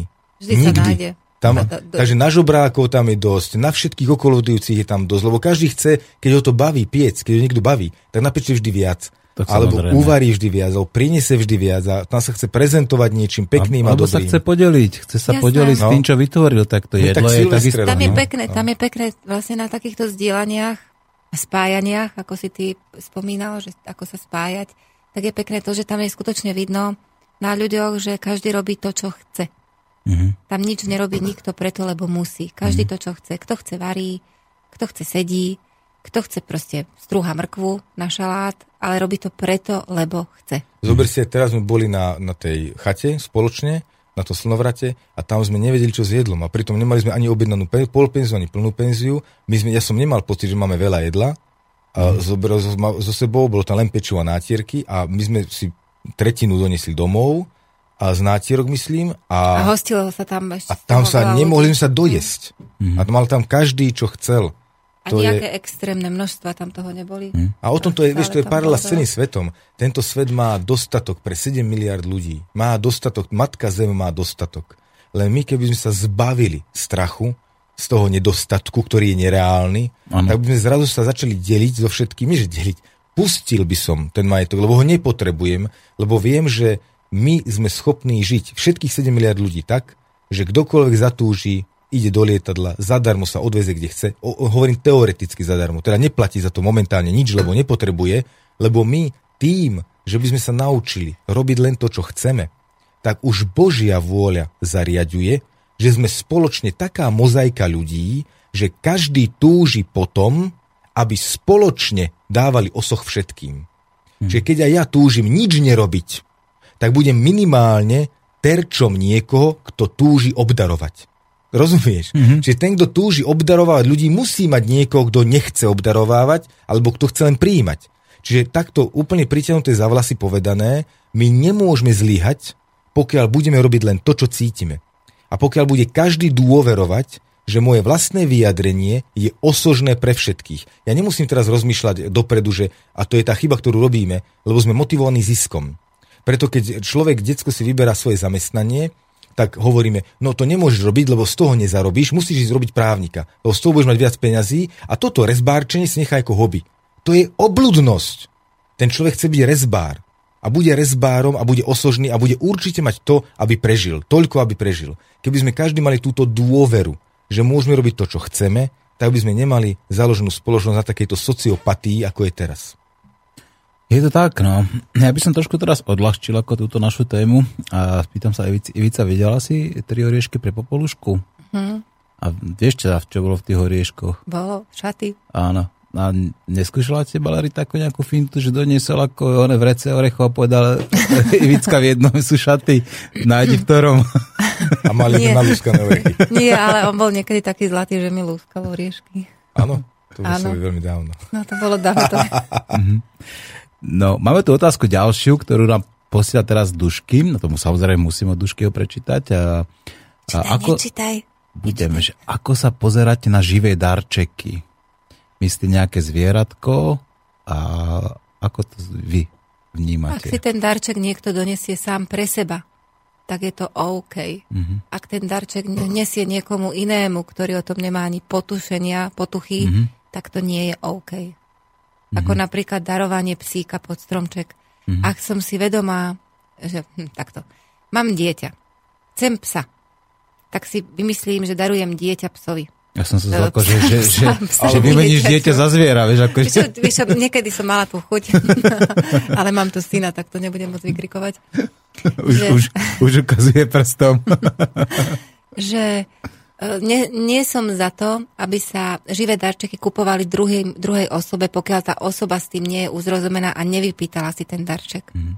Pretože potom je to zviera trpiaca bytosť, o ktorú sa nemá kto postarať ešte by som to chcel upresniť. Čo sa týka živých darov, uh, pre mňa je to nereálne, uh, aby živé, živá bytosť bola darom, pretože ak ja mám pri sebe živú bytosť, je to zdieľanie so živou bytosťou mm-hmm. a vzhľadom na to, že živá bytosť je na uh, uvedomením, je na nižšom, takto, takto pracovne použijem, že na nižšom leveli, tak ona je na mne závislá, tá živá bytosť. A vtedy ja plnohodnotne preberám zodpovednosť za tú živú bytosť. Je to jediný spôsob, ako mať zodpovednosť za niekoho a to za bytosť, ktorá nie je človekom. Teda za človeka nemôže mať zodpovednosť a môžem prijať zodpovednosť za živého tvora, ale to, je to len moje rozhodnutie. Ani vtedy, v tom okamihu, keď som mnou živé, e, živé zviera zdieľam, tak nie som za ňo zodpovedný, ale uh, motív, že som ochotný prevziať zodpovednosť za toho tvora, tak je motívom, kedy ja sa mám niečo tým zdieľaním naučiť. Takže pre mňa e, dar živá bytosť je úplná, úplná hlúposť. Ano, jedna z tých zbierok hlúpostí, ktoré robíme, ale zdieľanie so živou bytosťou je úplne v poriadku, ale ja nemôžem, tá kultúra darov je práve tým znásilním a sprznením toho prirodzeného stavu, kedy si nachádzame sa bytosti navzájom, že akoby, jak poviem, idem po lese a nájdem tam zatúleného psíka.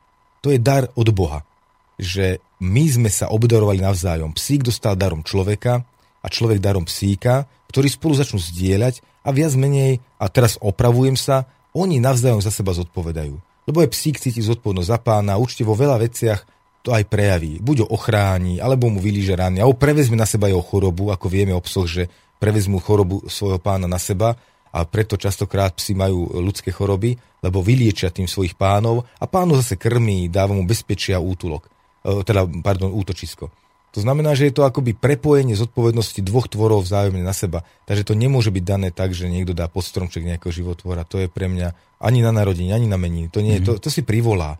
Jedine, čo sa môže stať, čo je pekné, tak je tá romantická predstava, že synček alebo cerka chodí do útulkov, stará sa o psíku a nieko si strašne veľmi oblúbi toho psíka a vtedy ja môžem spraviť to, že ho prekvapím, že na narodky mu ho donesiem domov, toho psa, s ktorým už zdieľa, že už je s ním prepojené, že už, už to dieťa už je prepojené s tým živým tvorom. Alebo môže byť darčekom, že túlavého psíka nájde, donesie ho domov a ja mu dám dar, že dovolím mu to. Vieš, mm-hmm. a mhm. ten dar bude, že pôjdeme s verolekárovi, že ho vyčistíme, odčervíme, že ho odblšíme, a tak ďalej, že sa o ňu postaráme. To, je ten vedomé, dar. Vedomé rozhodnutie. Takže pre mňa mm-hmm. skôr toto dar, ako kúpiť nejakého psíka, mm-hmm. ktorého na obrázku dieťatko videlo, lebo dieťa má k tomu potom ten postoj ako k bábike. A tak sa k tomu aj správa, že ho trízni, trápi, že nechápe, že sa má o ňo postarať, že to nechápe, nerozumie tomuto dieťa. Ono to je možno na takej tej istej úrovni ako také tie hmotné, vecné dary áno. a tie živé dary. Áno, a človek áno. potom to tak vidí, že to je v podstate niečo to isté a tie hmotné často zahrá sa s nimi pol hodinku, hodinku, týždeň zahodí, ano. skončí to niekde. Rovnako to potom končí po tých Vianociach alebo po nejakej dlhšej dobe aj s tými zvieratkami.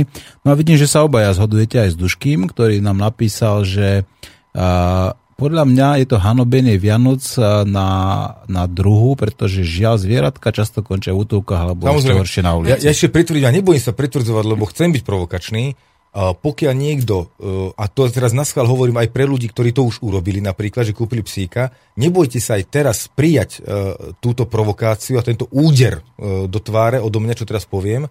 Človek, ktorý je schopný dať dar živého tvora ako psa, tak má v svoj potenciál a nevie, kde to skončí, pretože možno o 5 rokov tam dá Róma alebo Černocha alebo Vietnamca, alebo Číňana. Proste my sme to už prešli, naša história to pozná, čo je otrokárstvo, myslím, Aha. takéto rasové, a vieme, aký postup sme k Černochom, že tí belosi, ktorí v Amerike tých Černochov zotročovali, oni skutočne nerozumeli tomu, že prečo by mali k ním pristúpať ako k živým bytostiam. Oni, oni to naozaj, boli to vzdelaní ľudia. Niektorí z nich boli lekári, dobrí filozofi, ktorí mali skutočne pocit, že Černoch je menej. Ano, a to je, to, to je to zločinnosť, že začína to pri psovi. Ak ja mám pocit, že pes je menej ako ja, tak tým pádom neviem, kde skončím. A úplne pokojne môžem skončiť tým, že o 5 rokov to bude Černoch. Je to bytosť a dobre si uh, spomenul teda to otrokárstvo a musíme tiež povedať, že otrokárstvo stále existuje.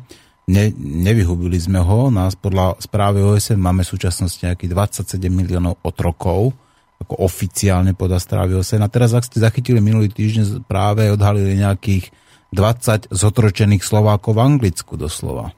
Presne dokonca aj ten mainstream o tom písal, že tam nejaký, neviem, nechcem uražať žiadnu teda národnosť, mm. ako, ale že nejaký cudzinec tam proste v otrockých podmienkach držal 20 Slovákov, dávali im v podstate nič, tak ano. sa povedal. Že iba za stravu, za obytovanie tam proste makali tých 12 až 16 hodín denne, ano. takže to musíme si povedať. Ale začíname, viete, ako ja, mňa zachránil jeden policajt pred uh, vlastne boviakým pokrúteným uh, zmyslom, uh, keď po, ja som to išlo, prepáčte, ja poviem, bude to mať pointu. Keď som bol malý na základnej škole, tak mňa fascinovalo zlodejina. Ako mi to ako hra, vieš, ja som to bol ako hra, ako som bol dieťa. A mňa som sa hral, že som zlodej, dobrý zlodej a ukrádal som spolužiakov. Ale to bola hra. Ja som nemal chuť si privlastniť niečo, ja som to dokonca aj vracal, sa mi zdá, lebo ne, naozaj iba raz som zmizík jeden nechcel vrátiť a ten mi potom zobrali starší spolužiaci a, a ja som to bral ako hru, že teda ja sa hrám, že aký som je geniálny a dobrý zlodej a čo všetko sa tým dá dosiahnuť. A prišiel na besedu jeden policajt a hovoril, že, že kriminálnici ako žijú a vrahovia a zlodeji a že aký majú s nimi starosti. A sa pani učiteľka, súdružka vtedy, učiteľka opýtala, že, že ako to začína, že, taký, že sa takého človeka stane zlodej a kriminálnik. A on povedal, no to začína to tak, že si človek zoberie pero, svojho spolužiaka, a nepovie to a privlastní si ho. A ja som vtedy zdesený zostal a som prežil tú celú anabázu, svoju kariéru zlodeja, som normálne videl pred sebou, tak vtedy som úplne zbledol a povedal som si, že toto ja nechcem. ja tento dôsledok prežívať nechcem. Čiže ja som si ako dieťa neuvedomoval príčinu svojho konania, e, áno, že zavdávam príčinu pre dôsledok, že zo mňa bude kriminálnik, že s pokriveným e, vnímaním, lebo ľudia, ktorí kradnú, oni si naozaj myslia, že na to majú právo. Oni, oni majú pocit, že, že ich krivda, ktorú zažili v minulosti, im dávala oprávnenie, že teraz môže kradnúť a obohacovať sa na úkor druhých, lebo jemu bolo ukrivdené, na ňom sa niekto obohatil, tak teraz to len vracia. Oni fakt, všetci zlodeji, toto ja si myslím, že majú tento syndrom. A takisto chcem povedať, že aby sme si už teraz uvedomili, že kúpou psa a, a vnímanie psa ako majetok, že tu máš psa, rob si s ním, čo chceš, je vlastne príčina, ktorá môže skončiť v dôsledku, že ja takýto postoj budem mať aj k ľuďom že môj majetok, potom ja budem ako zamestnávateľ, podnikateľ bohatý a budem šikovný, že budem môcť poskytnúť veľa ľuďom nádherné zázemie v dobrej kvalitnej práci, ale neurobím to. Pretože už som si vycvičil svoj postoj k ľuďom aj k živým tvorom ako menej cenným, že takí existujú a tak budem ako podnikateľ debil. A budem zneužívať, zotročovať ľudí, pristupovať k ním ako svojim majetku a budem si myslieť, že keď ja ľudí dokážem zaplatiť, že ich vlastním a že môžem rozhodovať, rozhodovať o tom, ako žijú a čo si myslia a budú ma musieť poslúchať. A toto začína presne tým, že ja som si vybudoval k mačke alebo k psovi alebo k myši postoj, že je to menej, menš, menej cenný tvor ako ja. A či som smiešný, alebo nie na tom predzáleží, lebo je to tak. Mhm. Dobre, no Peter nám píše, čo sme to hrali minulý týždeň v pondelok. Vy ste to v pondelok neboli, ale ja som hral práve tú skupinu, ktorej som sa tak trošku zbláznil. V poslednej dobe je to tá Omnia. Takže Peter, bola to Omnia, Earth Warrior a zahráme si teda ešte raz, aby sme trošku tie slova, ktoré sú tam podľa mňa možno ešte dôležitejšie ako tie hlasy, aby sa dostali ľuďom do uší a aby im porozumeli, aby ich prípadne aj zdieľali ďalej tie slova, alebo podľa nich sa správali. Takže Omnia, Earth Warrior.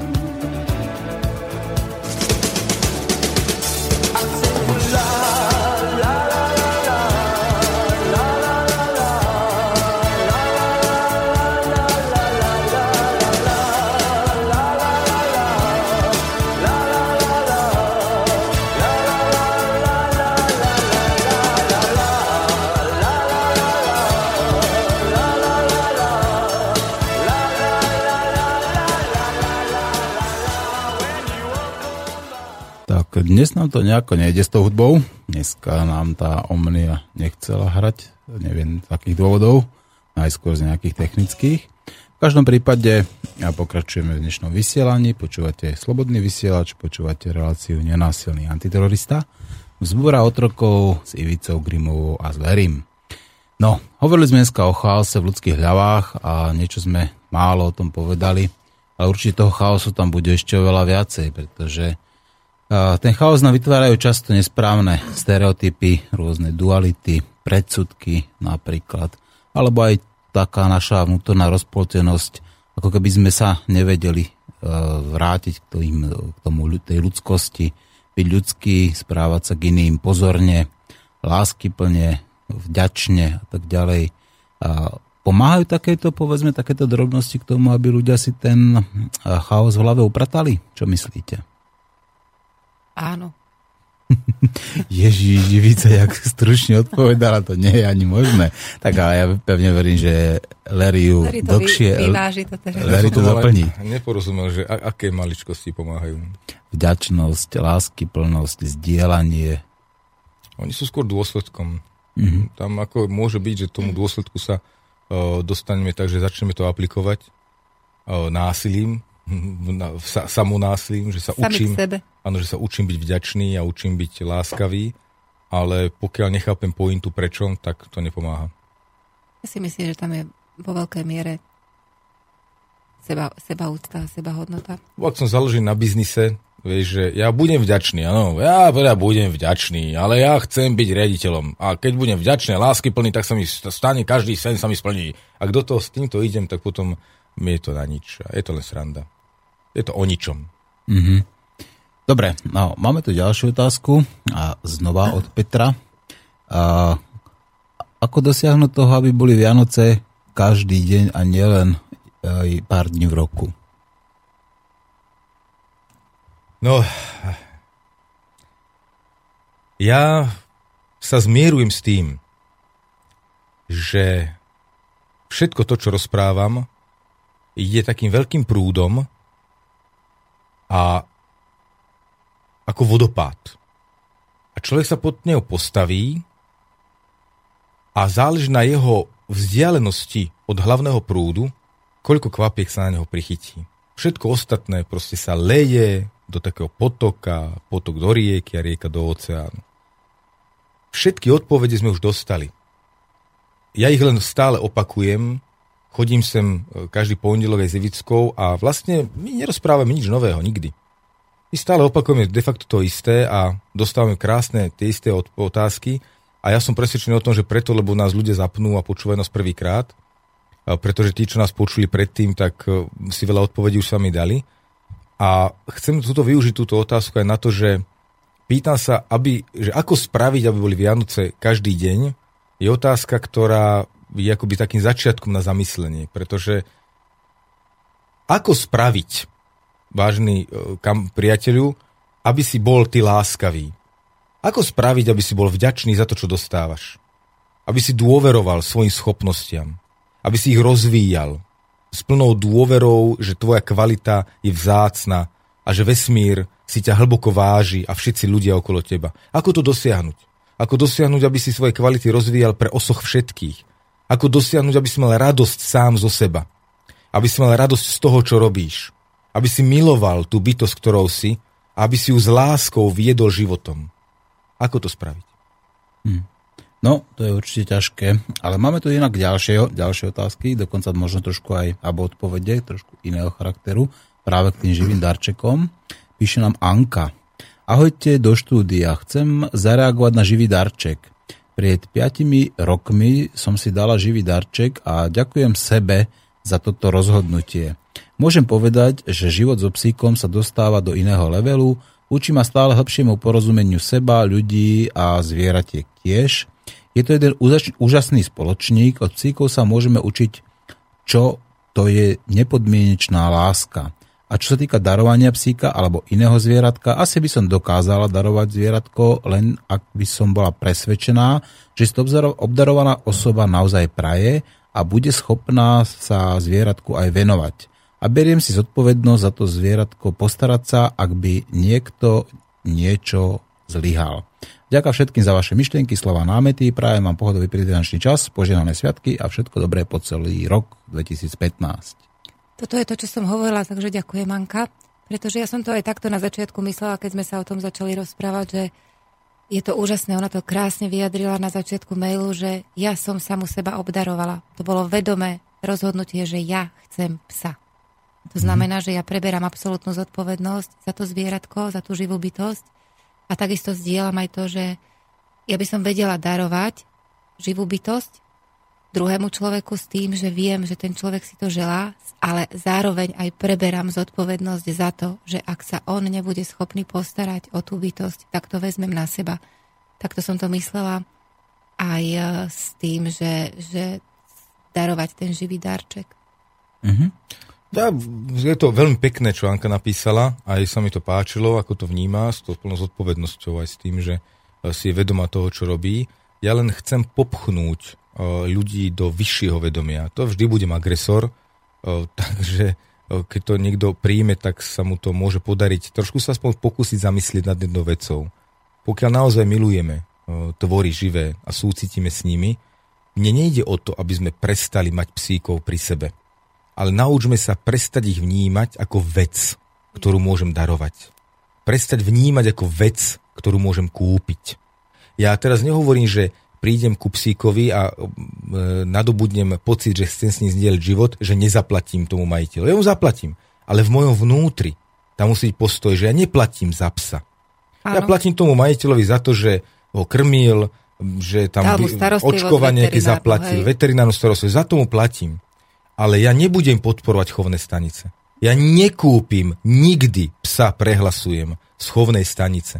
Pretože to je obludnosť chovať psa na to, aby kotil, aby mal mladé a potom som tie mladé predával. To je obludnosť.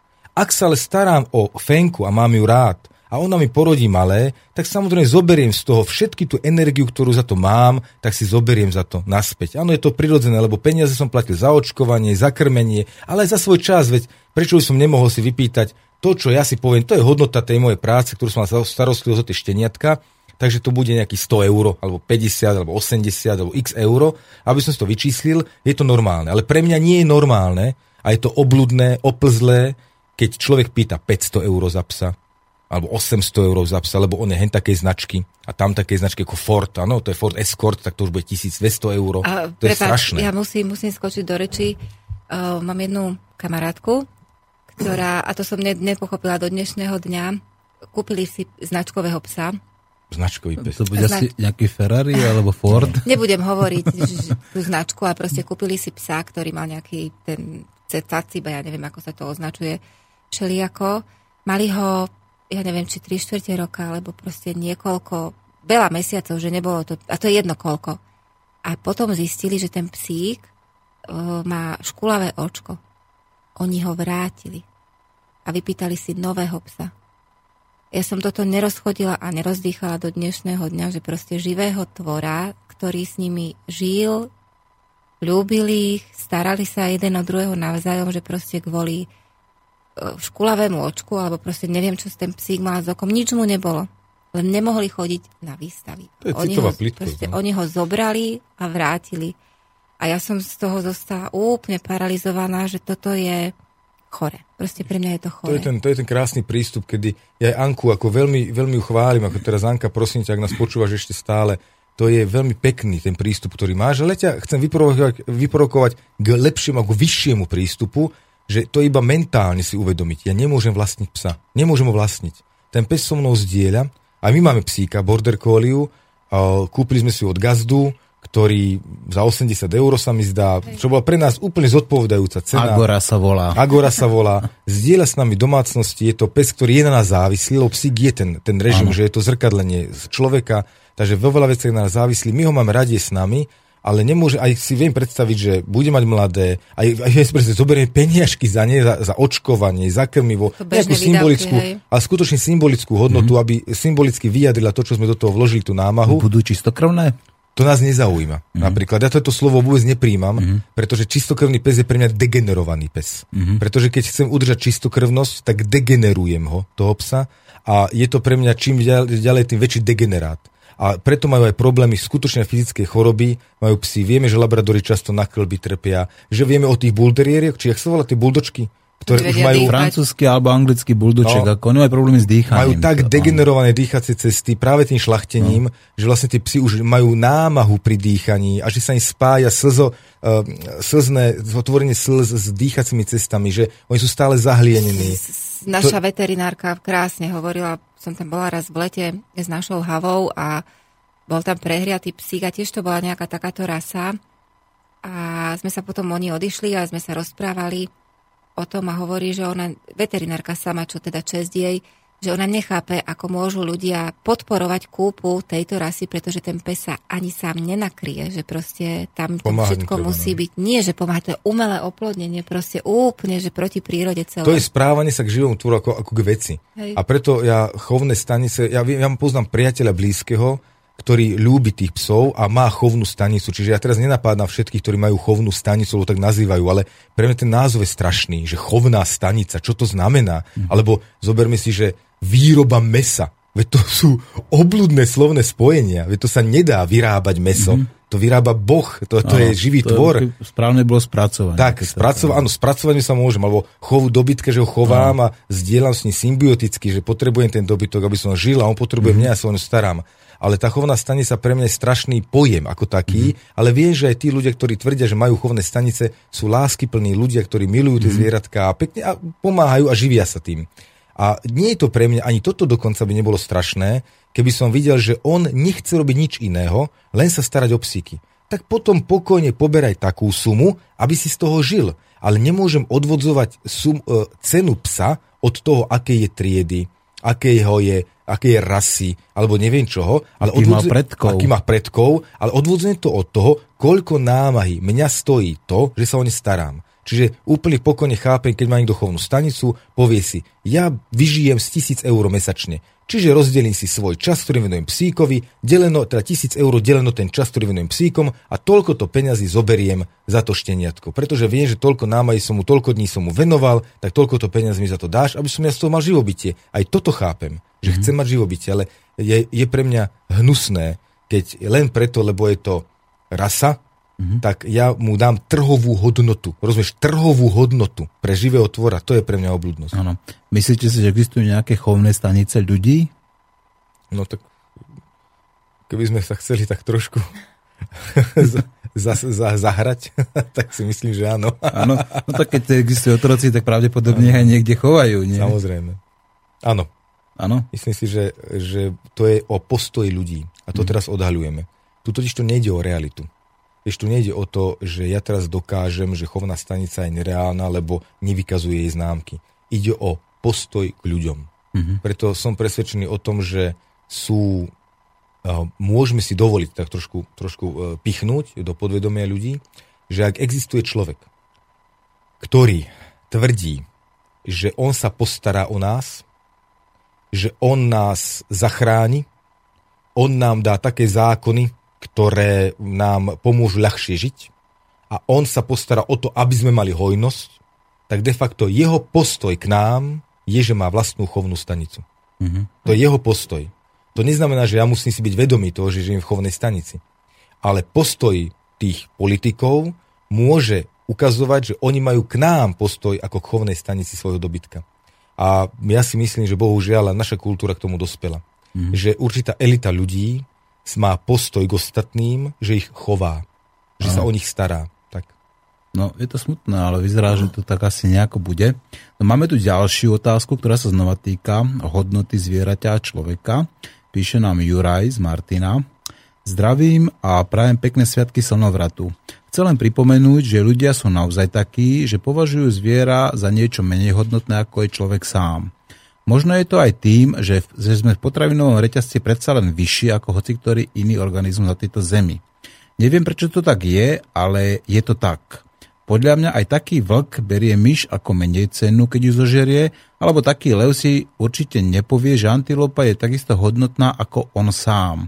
Je to príroda, sú druhy, ktoré majú inú hodnotu pre ten konkrétny druh a vždy je tá hodnota iná.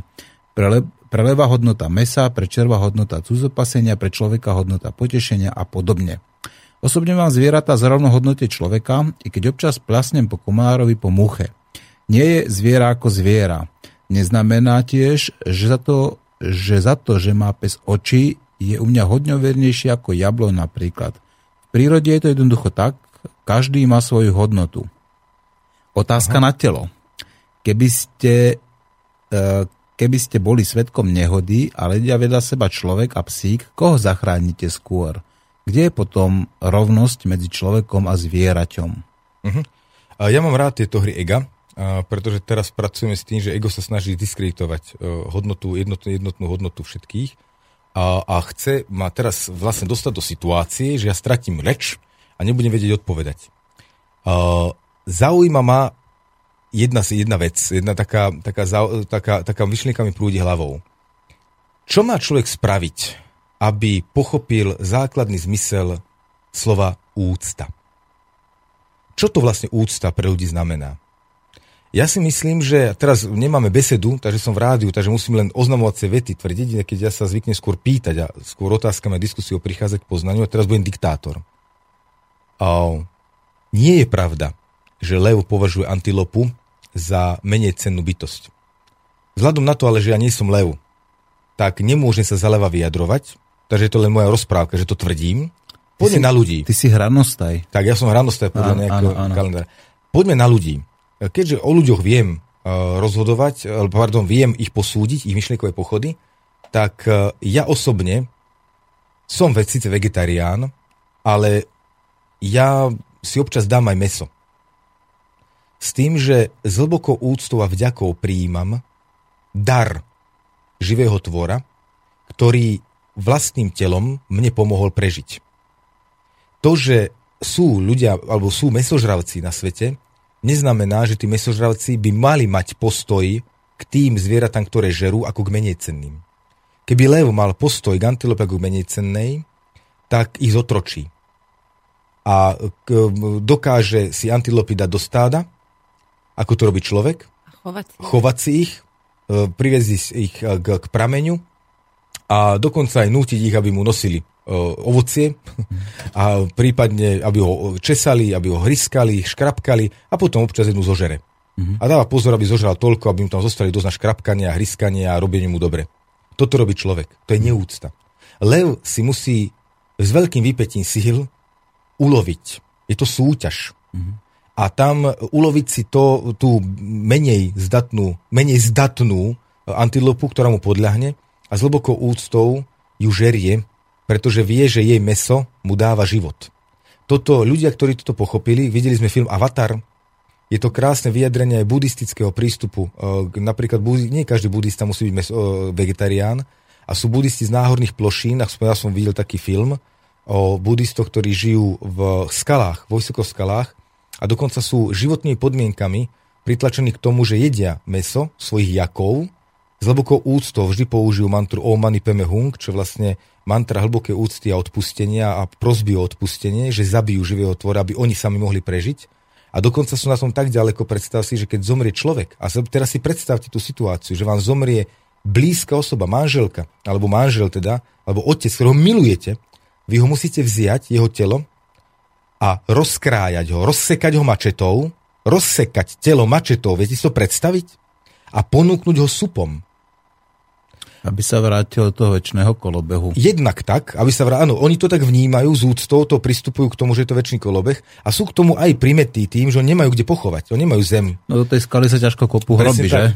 A ani nemali by kde, nemajú na to miesto. Mm. A my, to, my sme prestali chápať kolobeh života a preto vnímame, že zakopeme niekoho do zeme len preto, lebo, lebo to tak sa má, ale to bol symbolický zakopanie do zeme, alebo aj zhorenie bola transformácia vedomia, po prvé, a po druhé, odovzdávame toto telo červíkom. Ak si to vedome príjmeme, že odovzdávam toto telo, aby bolo výživou pre les napríklad, tak je to úplne v poriadku. A sú kultúry, ktoré odovzdávajú telo zvieratám divým, ako som teraz popísal. A možno, ja teraz nehovorím, iba z tohto filmu som, som vypozeral, že teda v náhorných plošinách odovzdávajú supom. Ale možno existujú v pralesoch ľudia, ktorí odovzdávajú mŕtve telo džungli, nechajú tam ležať, aby sa mali z čoho nakrmiť dravce. A to je prirodzený kolobeh a z úctou prijímam to, čo sa mi, čo mi príroda dáva. Čiže vôbec nie je pravda, že by pretože lev zožere antilopu, mal k nej postoj, že menej cenná. Ja Ani ja ako nemyslím. človek, Mhm. ktorý môžem s láskou, a sú takí gazdovia, a ja fakt takých poznáme, však teda môžem povedať, že poznáme takých, ktorí s láskou chovajú to zviera, ale prichádza doba, kedy oni to zviera zabijú. S úctou, rýchlo, bezbolesne a zjedia ho a prijímajú, vedome prijímajú výživu z jeho tela s vďakou. Mhm. Toto nám chýba, priatelia. Nie, že musíme byť vegetariáni, ale vysoký stupeň ľudskej bytosti je v tom, že človek si môže dovoliť byť vegetarián.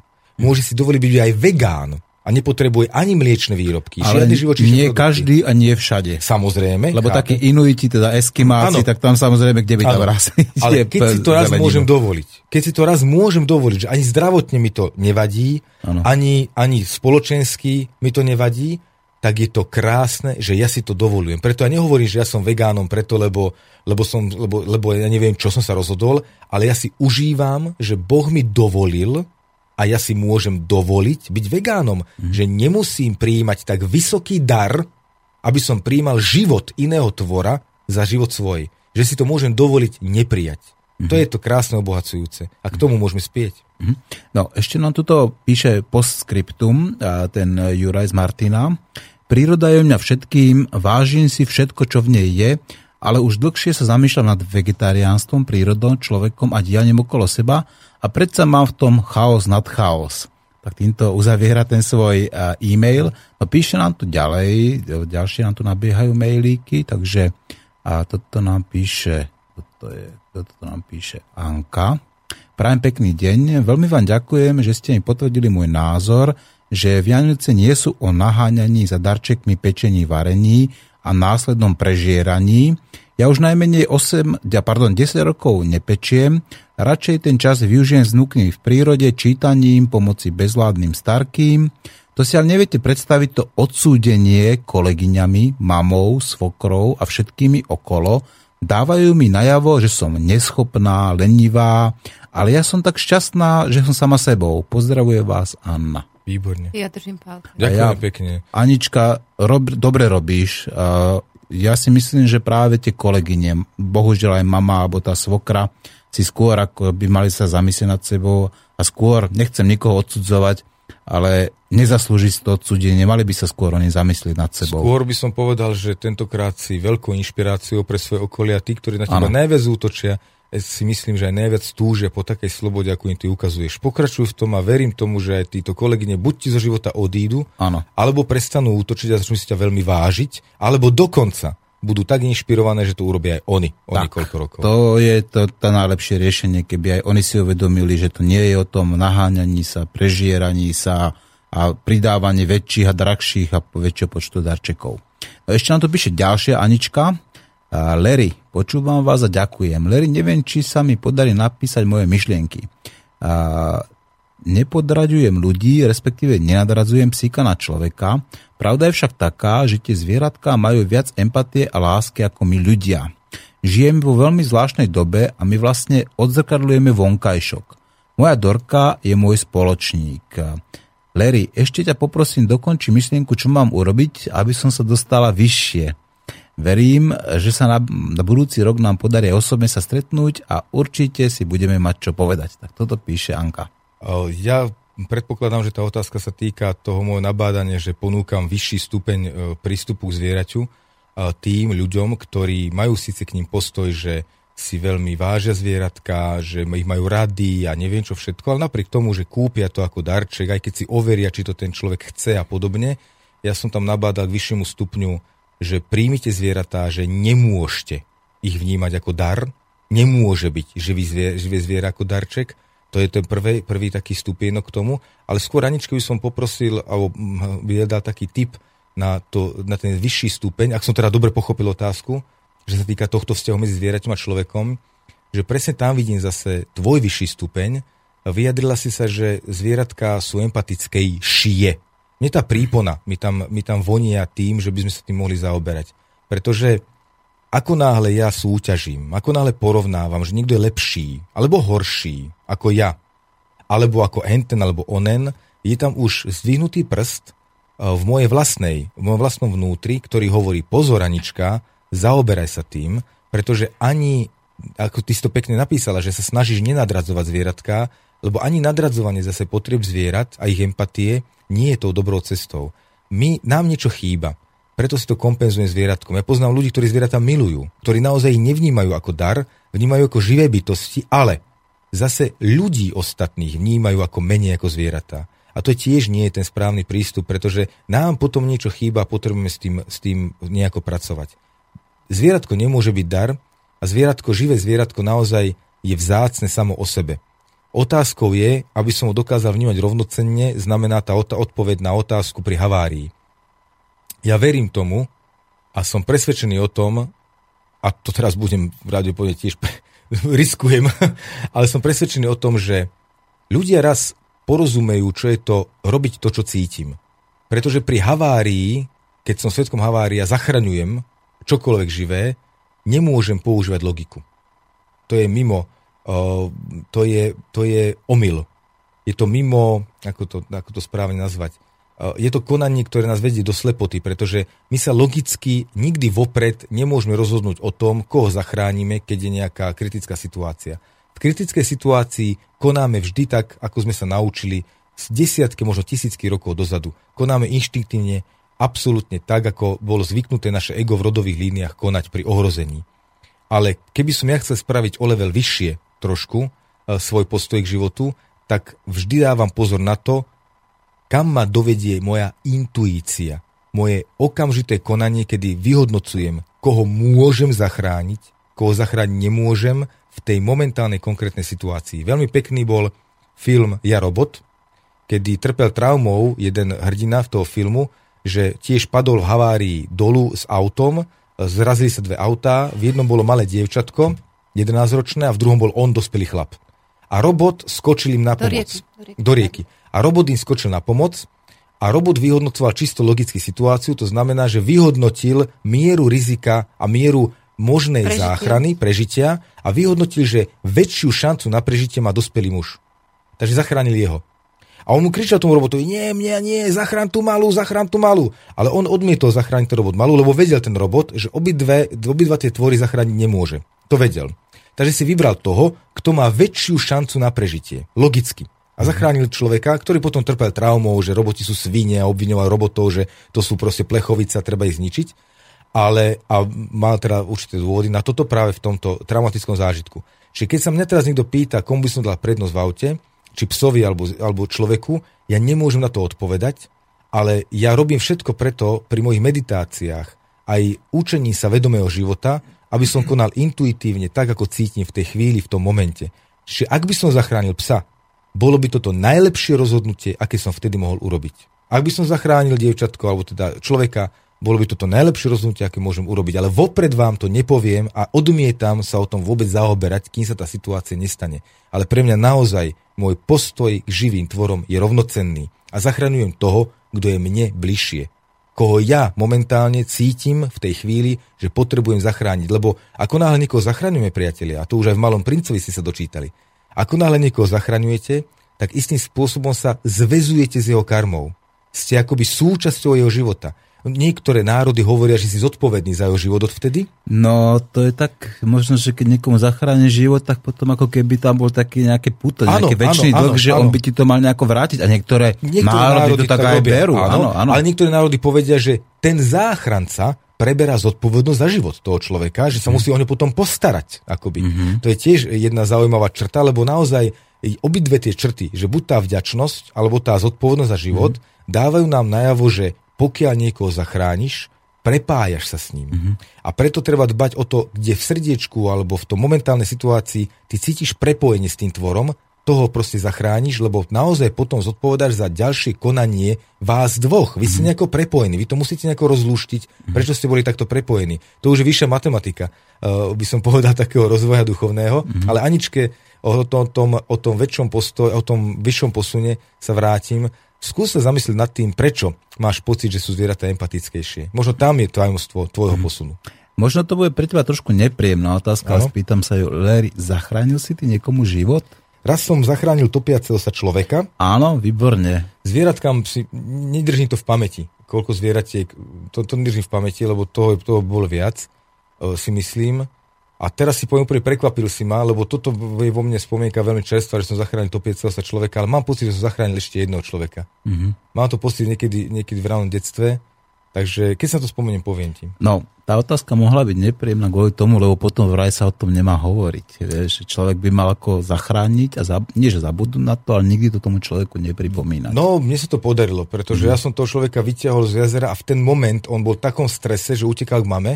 Ja som mm. bol rovnako starý ako ten chlapec on máme úplne, a úplne zabudol, že ho odtiaľ vôbec nikto vytiahol, pretože ja som mhm. nevedel dobre zvládnuť tú situáciu, predstav si, ako som ho zachránil, že som prišiel k nemu a on sa začal na mňa liepať, samozrejme ako každý. A stiahol ma dolu, ležia som dočiahol nohami na dno. Mm-hmm. Čiže ja som ti ho chytil za pás a vyhadzoval som ho. Mm-hmm. A k, smerom k brehu. Čiže ja som vždy vyhodil smerom k brehu zo, zo 2 metre, vynoril sa, nadýchol sa, prišiel k nemu od chrbta, znova išiel na dno, postavil som sa na dno a zase som ho vyhadzoval. A takto mm-hmm. som ho dovyhadzoval na breh, takže on si nebol vedomý, možno si doteraz myslí, že ho vyhodil nejaký aniel strážny, alebo žralok, alebo krokodil. No, takže nevie, vôbec Archaniel Larry. Archaniel Larry. No. Ja som doko- a vieš čo, ja som sa chcel pochváliť. Mm-hmm. A ja som došiel normálne v pionierský tábor mm-hmm. za, a že ja som zachránil dopiaceho sa, tam to a som zistil, že on už tam nie je, vieš, takže ja som áno, nemal ani dôkaz, áno. nič, takže som sa nemohol ani pochváliť, no. No, s tým by sa človek chváliť nemal, ako práve v týchto veciach niekedy je takéto, tá skromnosť je tam na mieste. No mám tu ešte jednu takú, takú otázku, na ktorú by som chcel vedieť váš názor. A povedzme, že teda stroje, alebo tie, tí roboti sú naši otroci teraz. Čaká nás v budúcnosti zbúra týchto otrokov? Ak už nenastala, tak áno. Áno? Ja myslím tiež, že hej. My sa zahrávame s jednou vecou, ale to už je podľa mňa príliš vysoká matematika, to by sme mohli mať zvlášť reláciu o skutočne, o skutočnej mystike. Mm-hmm. A uh, myslím si, že uh, človek ako výtvor Boží, tak uh, častokrát napodobňuje, karikatizuruje, ka, prepáč, Karika, čo? Karikatizu... Dobre, robí karikatúru. vytvára karikatúru. Dneska nám to nejde Alebo nejako. proste uh, vytvára akoby napodobeninu uh, a analógiu Božiu. To znamená, že my sa stále pokúšame stvoriť život priateľu a tento, toto stvorenie života, ja dúfam teda, že nebude odmenené úspechom, lebo to nebola odmena, ale skôr trest. Takže dúfam, že nebudeme potrestaní za to, že sa pokúšame stvoriť život tým, že ho naozaj stvoríme. Pretože keď ho naozaj stvoríme, potom začneme prežívať, čo je to skutočná zodpovednosť. Mm-hmm. Ivicka? Je už koniec roku, možno, že nám aj zostáva práve takých tých posledných pár minútek, aby sme sa nejako rozlučili s našimi poslucháčmi. Čo im povieme na koniec? Ja som čítala veľmi pekný horoskop. Ja som iný nečítala, teda ešte jeden taký. Slovanský? Ja neviem, myslím, že čínsky to bol. Mm. A bol veľmi, veľmi krásny bol, lebo, lebo nám čak, čaká nás rok drevenej kozy, mm-hmm. ktorý je veľmi láskyplný, zdieľajúci, plodný, harmonický, tak ja nám všetkým želám, aby sme spolu zdieľali, aby sme mali jeden druhého v úcte, aby sme sami seba mali v úcte, aby sme si vedeli podať pomocnú ruku, aby sme cítili lásku, aby nám bolo dobre aby sme boli šťastní. Ja už som tých pár sekúnd ešte využiť. Nech sa páči. Ale nie je to pekné povedať. Ešte by možno, možno Ivicka mohla teda povedať, že aké je znamenie, ale nie je slovom, ale zvukom. Aké slovanské znamenie. Urobíš to? Ja som zabudla. Dobre, nebudem ti pripomínať.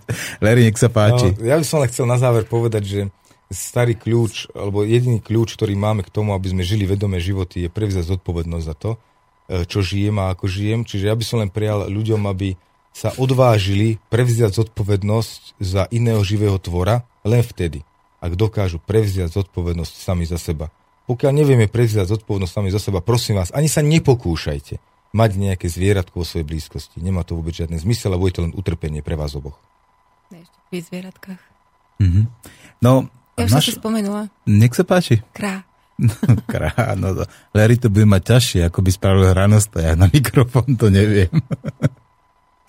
ja neviem, ako vyzerá. to je lasica v zime. Aha. Takže ako lasica, tak nechajme to radšej tak. Dobre, Obidvu vám pekne ďakujem za to, že ste tu obidvaja strávili niekoľko pondelkov a že ste sa teda podelili o svoje skúsenosti, o svoje poznanie, že ste zdieľali to, to najlepšie z vás s našimi poslucháčmi a často sa stalo, veľa sa stalo, že poslucháči vám dali na to mandát. Pevne verím, že ten mandát bude pokračovať aj v budúcom roku a že v budúcom roku sa znova stretneme a kľudne môžeme prebrať povedzme aj tú hlbokú mystiku, povedzme, alebo môžeme prebrať veci, o ktorých vy radi hovoríte a ktoré si myslíte, že by ste mali ešte s ľuďmi, s našimi poslucháčmi zdieľať. Ďakujem vám. Ďakujeme. Ďakujem. No a ja poviem tých na záver iba posledné slova. Zajtra sa ešte budeme počuť, budeme mať možno nejaké ešte zvláštne vysielanie, uvidíme, čo príde. Necháme sa prekvapiť a ja ako už odteraz tradične končím toto vysielanie svoje relácie. Legalizujte konope, používame ho už tisíc rokov a je to najužitočnejšia rastlina, ktorú v histórii ľudstvo poznalo. Do počutia, majte sa.